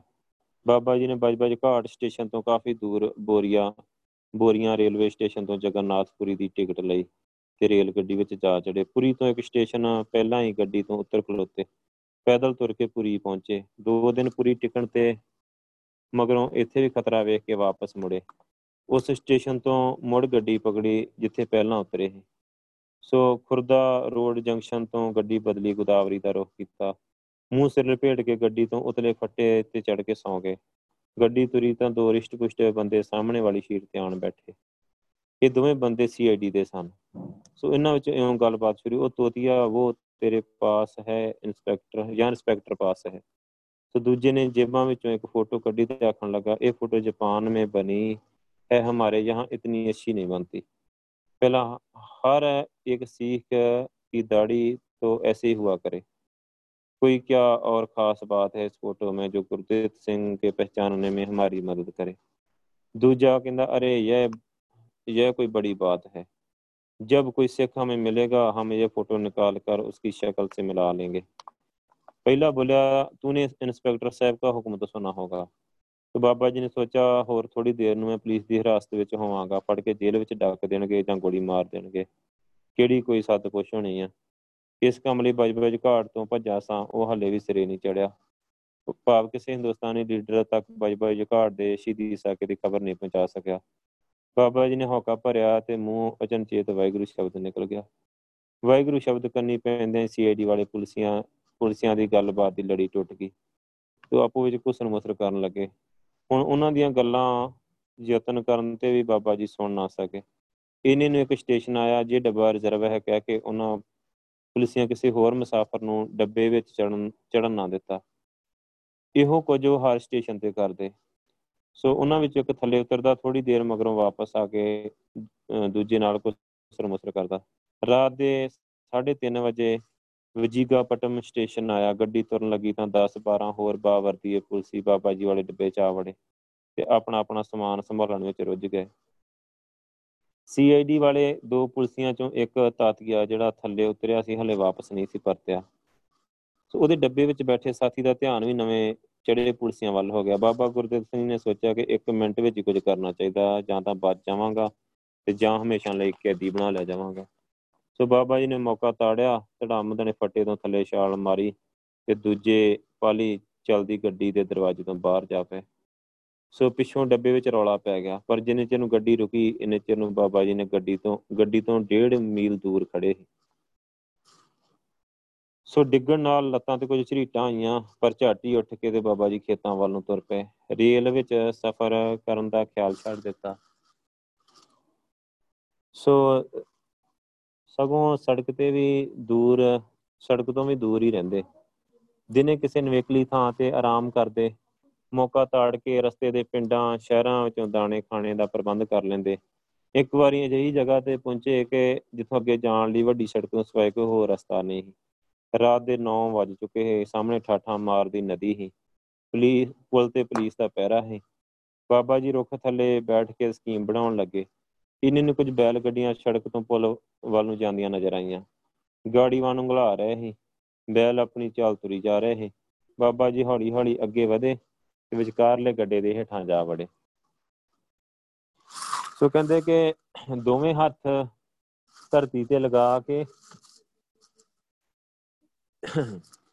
ਤੇ ਗੋਡਿਆਂ ਪਰਨੇ ਹੋ ਕੇ ਗੱਡੇ ਹੇਠ, ਗੱਡੇ ਦੇ ਹੇਠ ਰੇੜਦੇ ਗਏ।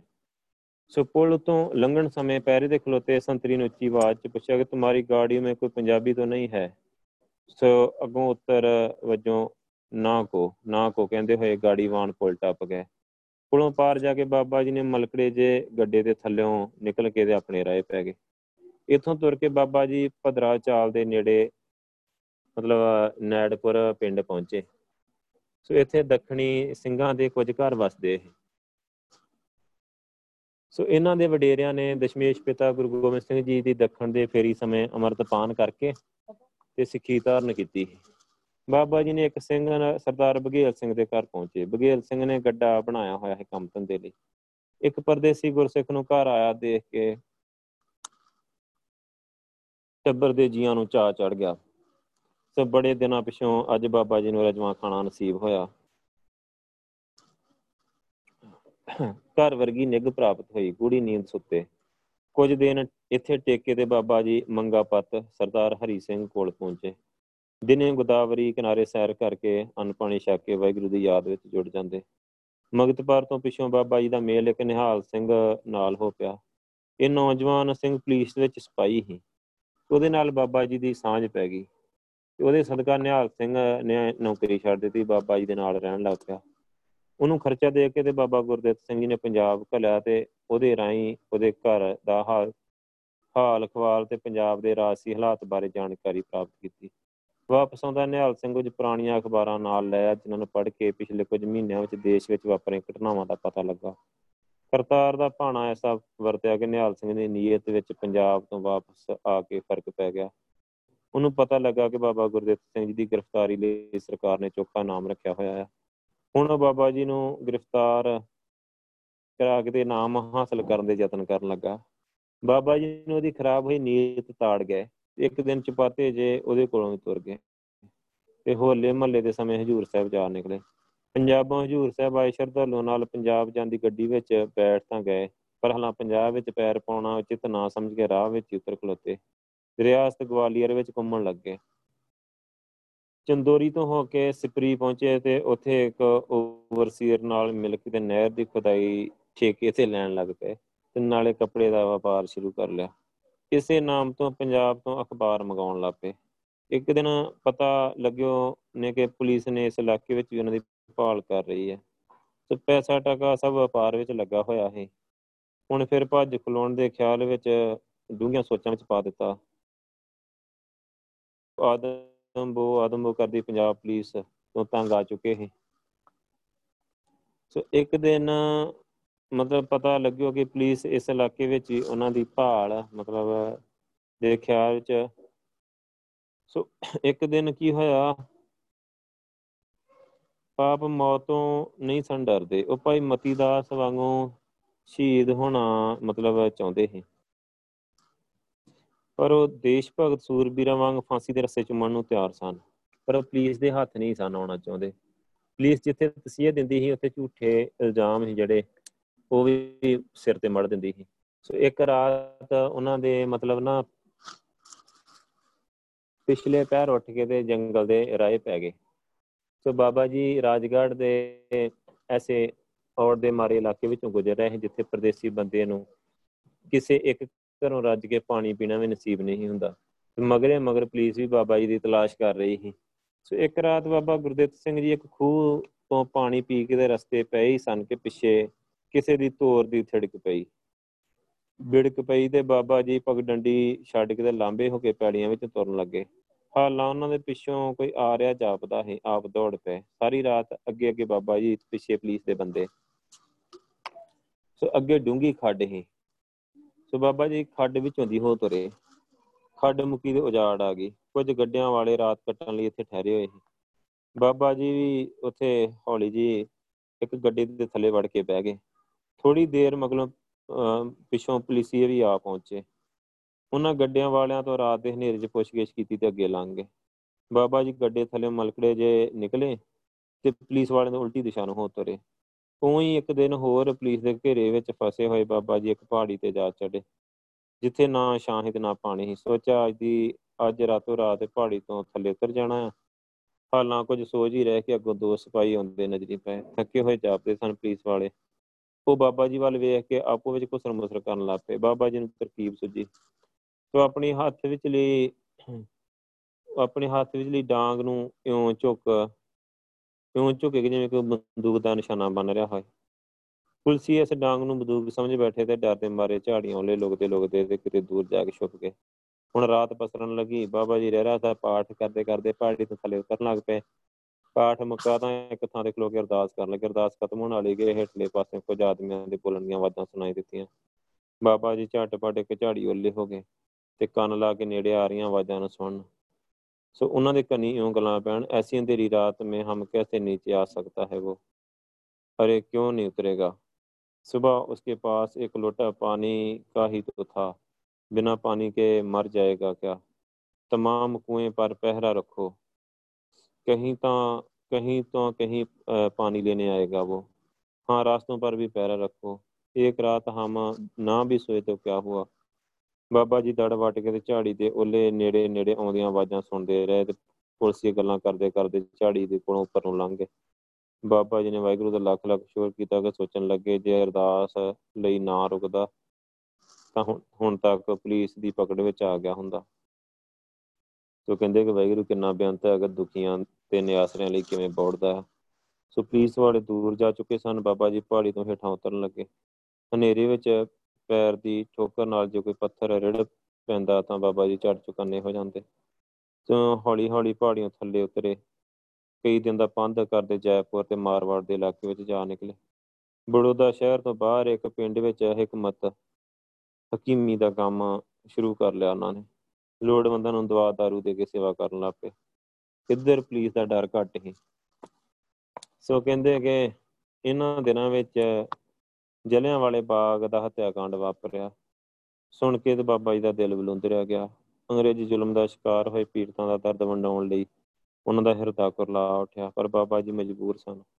ਪੰਜਾਬ ਵਿੱਚ ਐਸੇ ਸਮੇਂ ਵਿੱਚ ਪੈਰ ਪਾਉਣਾ ਆਪ ਨੂੰ ਪੁਲਿਸ ਦੇ ਹਵਾਲੇ ਕਰਨ ਦੇ ਤੁਲ ਹੀ ਸੋ ਉਹਨਾਂ ਨੂੰ ਭਾਰਤੀ ਆਗੂਆਂ ਦੀ ਢਿੱਲੜ ਨੀਤੀ ਤੇ ਗੁੱਸਾ ਆਉਂਦਾ ਤੇ ਸੋਚਦੇ ਕਿ ਅੱਗੇ ਬਾਜ ਬਾਜ ਘਾਟ ਦੇ ਸ਼ਹੀਦਾਂ ਦੀ ਕਿਸੇ ਨੇ ਸਾਰ ਨਹੀਂ ਲਈ। ਐਵੇਂ ਹੀ ਹੁਣ ਪੰਜਾਬ ਦੀ ਧਰਤੀ ਤੇ ਡੁੱਲੇ ਇਸ ਖੂਨ ਨੇ ਵੀ ਜਾਈ ਚਲੇ ਜਾਣਾ ਹਕਮਤ ਛੱਡ ਆਪ ਬੰਬਈ ਵੱਲ ਨੂੰ ਤੁਰ ਪਏ। ਉੱਥੇ ਪਹੁੰਚ ਕੇ ਤੇ ਮਹਾਤਮਾ ਗਾਂਧੀ, ਪੰਡਤ ਨਹਿਰੂ ਤੇ ਹੋਰ ਆਗੂਆਂ ਨੂੰ ਮਿਲੇ। ਮਹਾਤਮਾ ਜੀ ਉਦੋਂ ਜੱਲਿਆਂ ਵਾਲੇ ਬਾਗ ਦਾ ਫੰਡ ਇਕੱਠਾ ਕਰ ਰਹੇ। ਬਾਬਾ ਜੀ ਨੇ ਜੇਬ ਵਿੱਚੋਂ ਪੁਰਾਣਾ ਜਿਹਾ ਬੜੂਆ ਕੱਢਿਆ ਤੇ ਆਪਣੀ ਸਾਰੀ ਪੂੰਜੀ 6 ਰੁਪਏ ਤੇ ਆਪਣਾ ਕੋਟ ਤੇ ਹੱਥ ਵਿੱਚ ਲੀਕੜ ਵੀ ਫੰਡ ਵਿੱਚ ਦੇ ਦਿੱਤੀ। ਬੰਬਈ ਵਿੱਚ ਰਹਿੰਦਿਆਂ ਗੁਪਤ ਰੂਪ ਵਿੱਚ ਬਾਬਾ ਜੀ ਕਾਂਗਰਸ ਦੀਆਂ ਮੀਟਿੰਗਾਂ 'ਚ ਸ਼ਾਮਲ ਹੁੰਦੇ ਰਹੇ। ਜਲਸਿਆਂ 'ਚ ਲੈਕਚਰ ਦਿੰਦੇ ਰਹੇ। ਰਾਜਸੀ ਲੀਡਰਾਂ ਨਾਲ ਵਿਚਾਰ ਵਟਾਂਦਰਾ ਕਰਦੇ ਰਹੇ। ਇਹਨਾਂ ਦਿਨਾਂ 'ਚ ਨਨਕਾਣਾ ਸਾਹਿਬ ਦਾ ਖੂਨੀ ਸਾਕਾ ਵਾਪਰਿਆ। ਬਾਬਾ ਜੀ 3 13 3 1921 ਨੂੰ ਅਹਿਮਦਾਬਾਦ ਵਿਖੇ ਮਹਾਤਮਾ ਗਾਂਧੀ ਨੂੰ ਮਿਲੇ। ਨਨਕਾਣਾ ਸਾਹਿਬ ਦੇ ਸਾਕੇ ਬਾਰੇ ਅੰਗਰੇਜ਼ ਨੀਤੀ ਬਾਰੇ ਵਿਚਾਰਾਂ ਕੀਤੀਆਂ। ਮਹਾਤਮਾ ਗਾਂਧੀ ਨੇ ਉਹਨਾਂ ਨੂੰ ਆਪਣੇ ਆਪ ਨੂੰ ਪੁਲਿਸ ਦੇ ਹਵਾਲੇ ਕਰ ਦੇਣ ਦੀ ਸਲਾਹ ਦਿੱਤੀ। ਅਜਿਹਾ ਕਰਨ ਤੋਂ ਪਹਿਲਾਂ ਬਾਬਾ ਜੀ ਪੰਜਾਬ ਦੇ ਰਾਜਸੀ ਹਾਲਾਤ ਦਾ ਜਾਇਜ਼ਾ ਲੈਣਾ ਚਾਹੁੰਦੇ। ਗੁਪਤ ਰੂਪ ਵਿੱਚ ਬਾਬਾ ਗੁਰਦੇਵ ਸਿੰਘ ਜੀ ਨੇ ਹైదరాబాద్ ਸਿੰਧ, ਕਰਾਚੀ, ਸਖਰ, ਮਿੰਟਗੁਮਰੀ ਲੈਲਪੁਰ ਤੇ ਪੰਜਾਬ ਦੇ ਹੋਰ ਕਈ ਇਲਾਕਿਆਂ ਦਾ ਦੌਰਾ ਕੀਤਾ। ਹਰ ਖਿਆਲ ਦੇ ਆਗੂਆਂ ਨੂੰ ਮਿਲੇ ਥਾਂ ਥਾਂ ਜਾ ਕੇ ਖਿਲਾਫ ਕਮੇਟੀਆਂ ਕਾਇਮ ਕਰਾਈਆਂ। ਕਾਂਗਰਸ ਕਮੇਟੀਆਂ ਵਿੱਚ ਲੈਕਚਰ ਦਿੰਦੇ ਰਹੇ। ਅੰਤ 15 11 1921 ਨੂੰ ਨਨਕਾਣਾ ਸਾਹਿਬ ਦੇ ਮੇਲੇ ਸਮੇਂ ਆਪ ਨੂੰ ਪੁਲਿਸ ਦੇ ਹਵਾਲੇ ਕਰਨ ਦਾ ਐਲਾਨ ਕਰ ਦਿੱਤਾ। ਸ੍ਰੀ ਗੁਰੂ ਨਾਨਕ ਦੇਵ ਜੀ ਦੇ ਜਨਮ ਦਿਨ ਤੋਂ ਇੱਕ ਦਿਨ ਪਹਿਲਾਂ ਨਨਕਾਣੇ ਦੀ ਜੂ ਵਿੱਚ ਜਾ ਪਹੁੰਚੇ। ਦਲਜੀਤ ਸਿੰਘ ਜਿਹਨੇ ਬਾਬਾ ਜੀ ਦਾ ਪ੍ਰਭਾਵਿਤ ਹੋ ਕੇ ਹਾਂਗਕਾਂਗ ਵਿਖੇ ਅਮਰੀਕਾ ਵਿੱਚ ਜਾ ਕੇ ਉੱਚ ਵਿਦਿਆ ਕਰਨ ਦਾ ਇਰਾਦਾ ਬਦਲ ਦਿੱਤਾ, ਬਾਬਾ ਜੀ ਦੇ ਨਾਲ ਹੀ। ਰਾਤ ਦੋਹਾਂ ਪੈੜੀਆਂ ਵਿੱਚ ਕੱਟੀ। ਤੜਕਸਰ ਬਾਬਾ ਜੀ ਮੈਲੇ ਕੁਚਲੇ ਕੱਪੜੇ ਪਾ ਹੱਥ ਵਿੱਚ, ਟੋਕਰੀ ਤੇ ਝਾੜੂ ਫੜੀ ਮਤਲਬ ਭੰਗੀ ਦਾ ਭੇਸ ਧਾਰ ਕੇ ਪੁਲਿਸ ਦੇ ਪਹਿਰੇ ਤੋਂ ਬਚ ਕੇ ਲੰਘ ਗਏ। ਛੇਤੀ ਪਿਛੋਂ ਦਲਜੀਤ ਸਿੰਘ ਬਾਬਾ ਜੀ ਦੇ ਕੱਪੜੇ ਲੈ ਕੇ ਪਹੁੰਚ ਗਿਆ। ਬਾਬਾ ਜੀ ਨੇ ਕੱਪੜੇ ਬਦਲੇ ਤੇ ਗੁਰੂ ਗ੍ਰੰਥ ਸਾਹਿਬ ਦੀ ਹਜ਼ੂਰੀ ਵਿੱਚ ਸੱਜੇ ਦੀਵਾਨ ਵਿੱਚ ਜਾ ਬੈਠੇ। 9 ਵਜੇ ਗੁਰਬਾਣੀ ਦੇ ਮਨੋਹਰ ਕੀਰਤਨ ਮਗਰੋਂ ਲੈਕਚਰਾਂ ਦਾ ਸਿਲਸਿਲਾ ਸ਼ੁਰੂ ਹੋਇਆ ਤੇ ਸਟੇਜ ਸੈਕਟਰੀ ਹਰਚੰਦ ਸਿੰਘ ਲੈਲਪੁਰੀ ਨੇ ਬਾਬਾ ਜੀ ਨੂੰ ਸਟੇਜ ਤੇ ਆਉਣ ਦਾ ਸੱਦਾ ਦਿੱਤਾ। ਬਾਬਾ ਜੀ ਨੇ ਰਾਜ ਰਾਜ ਕੇ ਸੰਗਤਾਂ ਦੇ ਦਰਸ਼ਨ ਕੀਤੇ। 7 ਸਾਲਾਂ ਦੇ ਲੰਬੇ ਸਮੇਂ ਉਹਨਾਂ ਤੇ ਉਹਨਾਂ ਦੇ ਸਾਥੀਆਂ ਨਾਲ ਵਾਪਰੇ ਹਾਲਾਤ ਸੰਗਤਾਂ ਨੂੰ ਜਾਣੂ ਕਰਾਇਆ। ਸ਼ਾਮ ਨੂੰ ਠਾਠਾਂ ਮਾਰਦਾ ਇੱਕ ਜਲੂਸ ਨਨਕਾਣਾ ਸਾਹਿਬ ਦੇ ਗੁਰਦੁਆਰੇ ਗੁਰਦੁਆਰੇ ਤੋਂ ਪੁਲਿਸ ਦੇ ਤੰਬੂਆਂ ਵੱਲ ਨੂੰ ਤੁਰਿਆ। ਵਿਚਾਲੇ ਹਾਰਾਂ ਵਿੱਚ ਲੱਦੇ ਹੋਏ ਬਾਬਾ ਗੁਰਦੇਵ ਸਿੰਘ ਜੀ ਸਨ। ਪੁਲਿਸ ਤੰਬੂਆਂ ਦੇ ਨੇੜੇ ਕੁੱਚੀ ਥਾਂ ਤੇ ਪੁੱਜ ਕੇ ਬਾਬਾ ਜੀ ਨੇ ਸੰਗਤਾਂ ਨੂੰ ਗੱਜ ਕੇ ਫਤਿਹ ਬੁਲਾਈ। ਸੰਗਤਾਂ ਪਾਸੋਂ ਵਧਾਈ ਲੈ ਕੇ ਆਪ ਨੂੰ ਗ੍ਰਿਫਤਾਰੀ ਲਈ ਪੇਸ਼ ਕੀਤਾ। ਪੁਲਿਸ ਨੇ ਇੱਕ ਸੁਤੰਤਰ, ਇੱਕ ਸਪੈਸ਼ਲ ਗੱਡੀ ਰਾਹੀਂ ਬਾਬਾ ਜੀ ਨੂੰ ਲਾਹੌਰ ਭੇਜ ਦਿੱਤਾ। ਮਗਰੋਂ ਡੇਰਾ ਗਾਜੀ ਖਾਨ ਜੇਲ੍ਹ ਵੱਲ ਨੂੰ ਤੋਰ ਦਿੱਤਾ ਗਿਆ। ਹਿੰਦ ਰੱਖਿਆ ਕਾਨੂੰਨ ਦੀ ਮਿਆਦ ਖਤਮ ਹੋਣ ਤੋਂ 26 2 1922 ਨੂੰ ਬਾਬਾ ਜੀ ਨੂੰ ਰਿਹਾ ਕਰ ਦਿੱਤਾ ਗਿਆ। ਸੋ 6 3 1922 ਨੂੰ ਅੰਮ੍ਰਿਤਸਰ ਵਿਖੇ ਬਾਬਾ ਜੀ ਦਾ ਇੱਕ ਵੱਡਾ ਜਲੂਸ ਕੱਢਿਆ ਗਿਆ। ਸੋ ਉਹਨਾਂ ਥਾਂ ਥਾਂ ਜਸ਼ੀਲੀਆਂ ਤਕਰੀਰਾਂ ਕੀਤੀਆਂ, ਜਿਹਦੇ ਨਤੀਜੇ ਵਜੋਂ ਅਗਲੇ ਦਿਨ ਹੀ ਉਹਨਾਂ ਨੂੰ ਗ੍ਰਿਫਤਾਰ ਕਰ ਲਿਆ ਗਿਆ ਫਿਰ। ਮੁਕਦਮਾ ਚੱਲਿਆ ਤੇ 5 ਸਾਲ ਦੀ ਕੈਦ ਹੋਈ। ਜੇਲ੍ਹ ਰਿਹਾ ਹੋ ਕੇ ਬਾਬਾ ਜੀ ਕਲਕੱਤੇ ਗਿਆ ਤੇ ਕਾਮਾ ਘਾਟਾ ਮਾਰੂ ਜਹਾਜ਼ ਦੇ ਹਰਜਾਨੇ ਦਾ ਦਾਵਾ ਕਰ ਦਿੱਤਾ। ਹਕੂਮਤ ਦੇ ਪਿੱਠੂਆਂ ਚਾਰ ਤਰੀਕਾਂ ਵਿੱਚ ਮੁਕਦਮਾ ਖਾਰਜ ਕਰ ਦਿੱਤਾ। ਤੇ ਮਗਰੋਂ ਕਈ ਵਾਰੀ ਬਾਬਾ ਜੀ ਨੂੰ ਜੇਲ੍ਹ ਯਾਤਰਾ ਕਰਨੀ ਪਈ। ਨਵੰਬਰ 1953 ਨੂੰ ਭਾਰਤ ਦੇਸ਼ ਦੇ ਆਜ਼ਾਦ ਹੋਣ ਮਗਰੋਂ ਦਿੱਲੀ ਵਿੱਚ ਆਪ ਮੌਲਾਨਾ ਅਬਦੁਲ ਕਲਾਮ ਆਜ਼ਾਦ ਤੇ ਪੰਡਤ ਜਵਾਹਰ ਲਾਲ ਨਹਿਰੂ ਨੂੰ ਮਿਲੇ। ਪੰਡਤ ਨਹਿਰੂ ਨੂੰ ਸੰਬੋਧਨ ਕਰਦਿਆਂ ਬਾਬਾ ਜੀ ਨੇ ਕਿਹਾ ਕਿ ਮੈਨੂੰ ਕੋਈ ਕੰਮ ਦਿਓ। 95 ਵਰੇ ਦੇ ਬਿਰਧ ਗੁਰਦੇਵ ਸਿੰਘ ਦੇ ਮੂੰਹੇ ਸ਼ਬਦ ਸੁਣ ਕੇ ਪੰਡਤ ਜੀ ਨੂੰ ਕਹਿ ਖੁਸ਼ੀ ਹੋਈ ਤੇ ਮੁਸਕਰਾ ਕੇ ਬਾਬਾ ਜੀ ਨੂੰ ਕਰ ਦਿੱਤਾ, ਬਾਬਾ ਜੀ, ਅਬ ਆਪ ਕਾਮ ਹੋਤਾ ਹੁਆ ਦੇਖੇ, ਆਪਣੇ ਬੱਚੋਂ ਕੋ ਅਸ਼ੀਰਵਾਦ ਦੇ। ਸੋ ਉਸ ਪਰਮਾਤਮਾ ਦਾ ਸ਼ੁਕਰ ਕਰੇ ਜਿਸ ਨੇ ਆਪ आप आपको आपकी कुर्बानियों का फल आज़ादी मतलब अपनी आंखों से देखने का मौका दिया है ਸੋ ਕਲਕੱਤੇ ਵਿਖੇ ਬਾਬਾ ਜੀ ਦੀ ਤਬੀਅਤ ਖਰਾਬ ਹੋ ਗਈ ਤਾਂ ਆਪ ਨੂੰ ਪੰਜਾਬ ਲਿਆਂਦਾ ਗਿਆ 24 7 ਤੇ 1954 ਨੂੰ ਸ਼ਾਮ ਦੇ ਪੌਣੇ 7 ਵਜੇ ਲਗਭਗ 96 ਵਰੇ ਦੀ ਉਮਰ ਭੋਗ ਕੇ ਤੇ ਬਾਬਾ ਗੁਰਦੇਵ ਸਿੰਘ ਜੀ ਚਲਾਣਾ ਕਰ ਗਏ 5 ਜੁਲਾਈ ਤੇ 1954 ਨੂੰ ਉਹਨਾਂ ਦੀ ਅਰਥੀ ਦਾ ਜਲੂਸ ਅੰਮ੍ਰਿਤਸਰ ਦੇ ਵੱਡੇ ਵੱਡੇ ਬਾਜ਼ਾਰਾਂ 'ਚ ਹੁੰਦਾ ਹੋਇਆ। ਸ਼ਹੀਦਾਂ ਦੀ ਧਰਤੀ ਜਲਿਆਂ ਵਾਲੇ ਬਾਗ ਪਹੁੰਚਾ ਮਗਰੋਂ ਬੱਸ ਰਾਹੀਂ ਸਰਿਆਲੀ ਲੈ ਜਾ ਕੇ ਧੂਮ ਧਾਮ ਦੇ ਨਾਲ ਅੰਤਮ ਸੰਸਕਾਰ ਕੀਤਾ ਗਿਆ। ਸੋ ਇਦਾਂ ਦਾ ਸਫ਼ਰ ਰਿਹਾ ਇਹਨਾਂ ਦਾ। ਬਾਬਾ ਗੁਰਦੇਵ ਸਿੰਘ ਦਾ ਤੇ ਕੰਮ ਘਾਟਾ ਮਾਰੂ ਦਾ। ਸੋ ਅੰਗਰੇਜ਼ ਜਿੱਥੇ ਆਪਣੇ ਆਪ ਨੂੰ ਬੜੇ ਮਤਲਬ ਮਤਲਬ ਸਾਊ ਕਹਾਉਂਦੇ ਸੀ ਤੇ ਇੱਕ ਜਮਹੂਰੀਅਤ ਦਾ ਕਿ ਮਤਲਬ ਬੜਾ ਉਹ ਦਾਵਾ ਕਰਦੇ ਕਿ ਜਿਹੜੀ ਅੰਗਰੇਜ਼ੀ ਸਰਕਾਰ ਆ, ਉਹ ਮਤਲਬ ਬਿਲਕੁਲ ਲੋਕਤੰਤਰੀ ਹੈਗੀ ਆ, ਡੈਮੋਕ੍ਰੇਸੀ ਆ ਤੇ ਮਤਲਬ ਲੋਕਾਂ ਦਾ ਰਾਜ ਆ ਇੱਥੇ। ਸੋ ਲੋਕਾਂ ਨੂੰ ਇਦਾਂ ਮਾਰਦੇ ਰਹੇ ਬਿਨਾਂ ਗੱਲ ਤੋਂ। ਕਿੰਨੀਆਂ ਪਰੇਸ਼ਾਨੀਆਂ ਚੱਲਣੀਆਂ ਪਈਆਂ, ਦੇਖ ਲਓ। ਮਤਲਬ ਸਿੰਘਾਂ ਨੂੰ ਤੁਸੀਂ ਦੇਖ ਲਓ, ਬਾਬਾ ਕਮਾ ਘਾਟਾ ਮਾਰੂ ਦੇ ਗੁਰਦਿੱਤ ਸਿੰਘ ਹੀ ਬਾਬਾ। ਇਹ ਹੀਰੋ ਹੀ ਉਹ। ਸੋ ਇਹਨਾਂ ਨੇ ਇੰਨੀਆਂ ਕੁਰਬਾਨੀਆਂ ਚੱਲ ਕੇ ਤੇ ਅਗਰ ਬਾਕੀ ਲੀਡਰਾਂ ਦੀ ਦੇਖ ਲਓ ਹਰ ਕਿਸੇ ਨੇ ਕੀ ਮੁੱਲ ਪਾਇਆ ਕਮਾ ਘਾਟਾ ਮਾਰੂ ਦੇ ਸ਼ਹੀਦਾਂ ਦਾ। ਕੋਈ ਮੁੱਲ ਨਹੀਂ ਪਿਆ ਮਤਲਬ, ਕੋਈ ਵੀ ਨਹੀਂ। ਕਿਤੇ ਜ਼ਿਕਰ ਤੱਕ ਨਹੀਂ ਆਉਂਦਾ ਇਹਨਾਂ ਦਾ ਇੰਡੀਆ ਦੀ ਆਜ਼ਾਦੀ ਦੇ ਇਤਿਹਾਸ ਦੇ ਵਿੱਚ। ਉਹਨਾਂ ਨੇ ਜਦੋਂ ਉੱਥੋਂ ਵੜਨਾ ਦਿੱਤਾ, ਉਹਨਾਂ ਨੇ ਵਾਪਸ ਸੋਚਿਆ ਕਿ ਜਾ ਕੇ ਹੁਣ ਦੇਸ਼ ਨੂੰ ਆਜ਼ਾਦ ਕਰਾਉਣਾ। ਧਰ ਕੇ ਤੇ ਅੰਗਰੇਜ਼ ਤੇਜ ਬੜੇ ਸੀਆਈਡੀ ਬੜੀ ਉਹਨਾਂ ਕੋਲ। ਸੋ ਕੈਨੇਡਾ ਵਾਲਿਆਂ ਨੇ ਗੋਰਿਆਂ ਪਹਿਲਾਂ ਇਹਨਾਂ ਨੂੰ ਦੱਸ ਦੇਣਾ ਵੀ ਇਸ ਰਾਤੇ ਨਾਲ ਆ ਰਹੇ ਆ। ਸੋ ਇਹਨਾਂ ਨੂੰ ਇੱਥੇ ਮਾਰ ਮੂਰ ਦਿਓ। ਸੋ ਉਹਨਾਂ ਮਾਰ ਵੀ ਦਿੱਤੇ ਵਿੱਚੋਂ। ਜੇ ਕਦੇ ਬਚ ਕੇ ਬਾਬਾ ਜੀ ਆਏ ਵੀ, ਸੋ ਉਹਨਾਂ ਕੀ ਮੁੱਲ ਪਿਆ ਤੁਸੀਂ ਦੇਖ ਲਓ। ਚਲੋ, ਫਿਰ ਵੀ ਮੁੱਲ ਤੇ ਪੈਂਦਾ ਹੀ ਆ ਕੁਰਬਾਨੀਆਂ ਦਾ। ਸੋ ਅੱਜ ਆਪਾਂ ਇੰਨਾ ਹੀ ਕਰਨਾ ਆ। ਸਮਾਂ ਵੀ ਹੋ ਗਿਆ। ਵਾਹਿਗੁਰੂ ਜੀ ਕਾ ਖਾਲਸਾ, ਵਾਹਿਗੁਰੂ ਜੀ ਕੀ ਫਤਿਹ। ਕੋਈ ਸਵਾਲ ਹੈਗਾ ਤਾਂ ਤੁਸੀਂ ਪੁੱਛ ਸਕਦੇ ਆ ਵਾਹਿਗੁਰੂ। ਕੋਈ ਸਵਾਲ ਹੈਗਾ?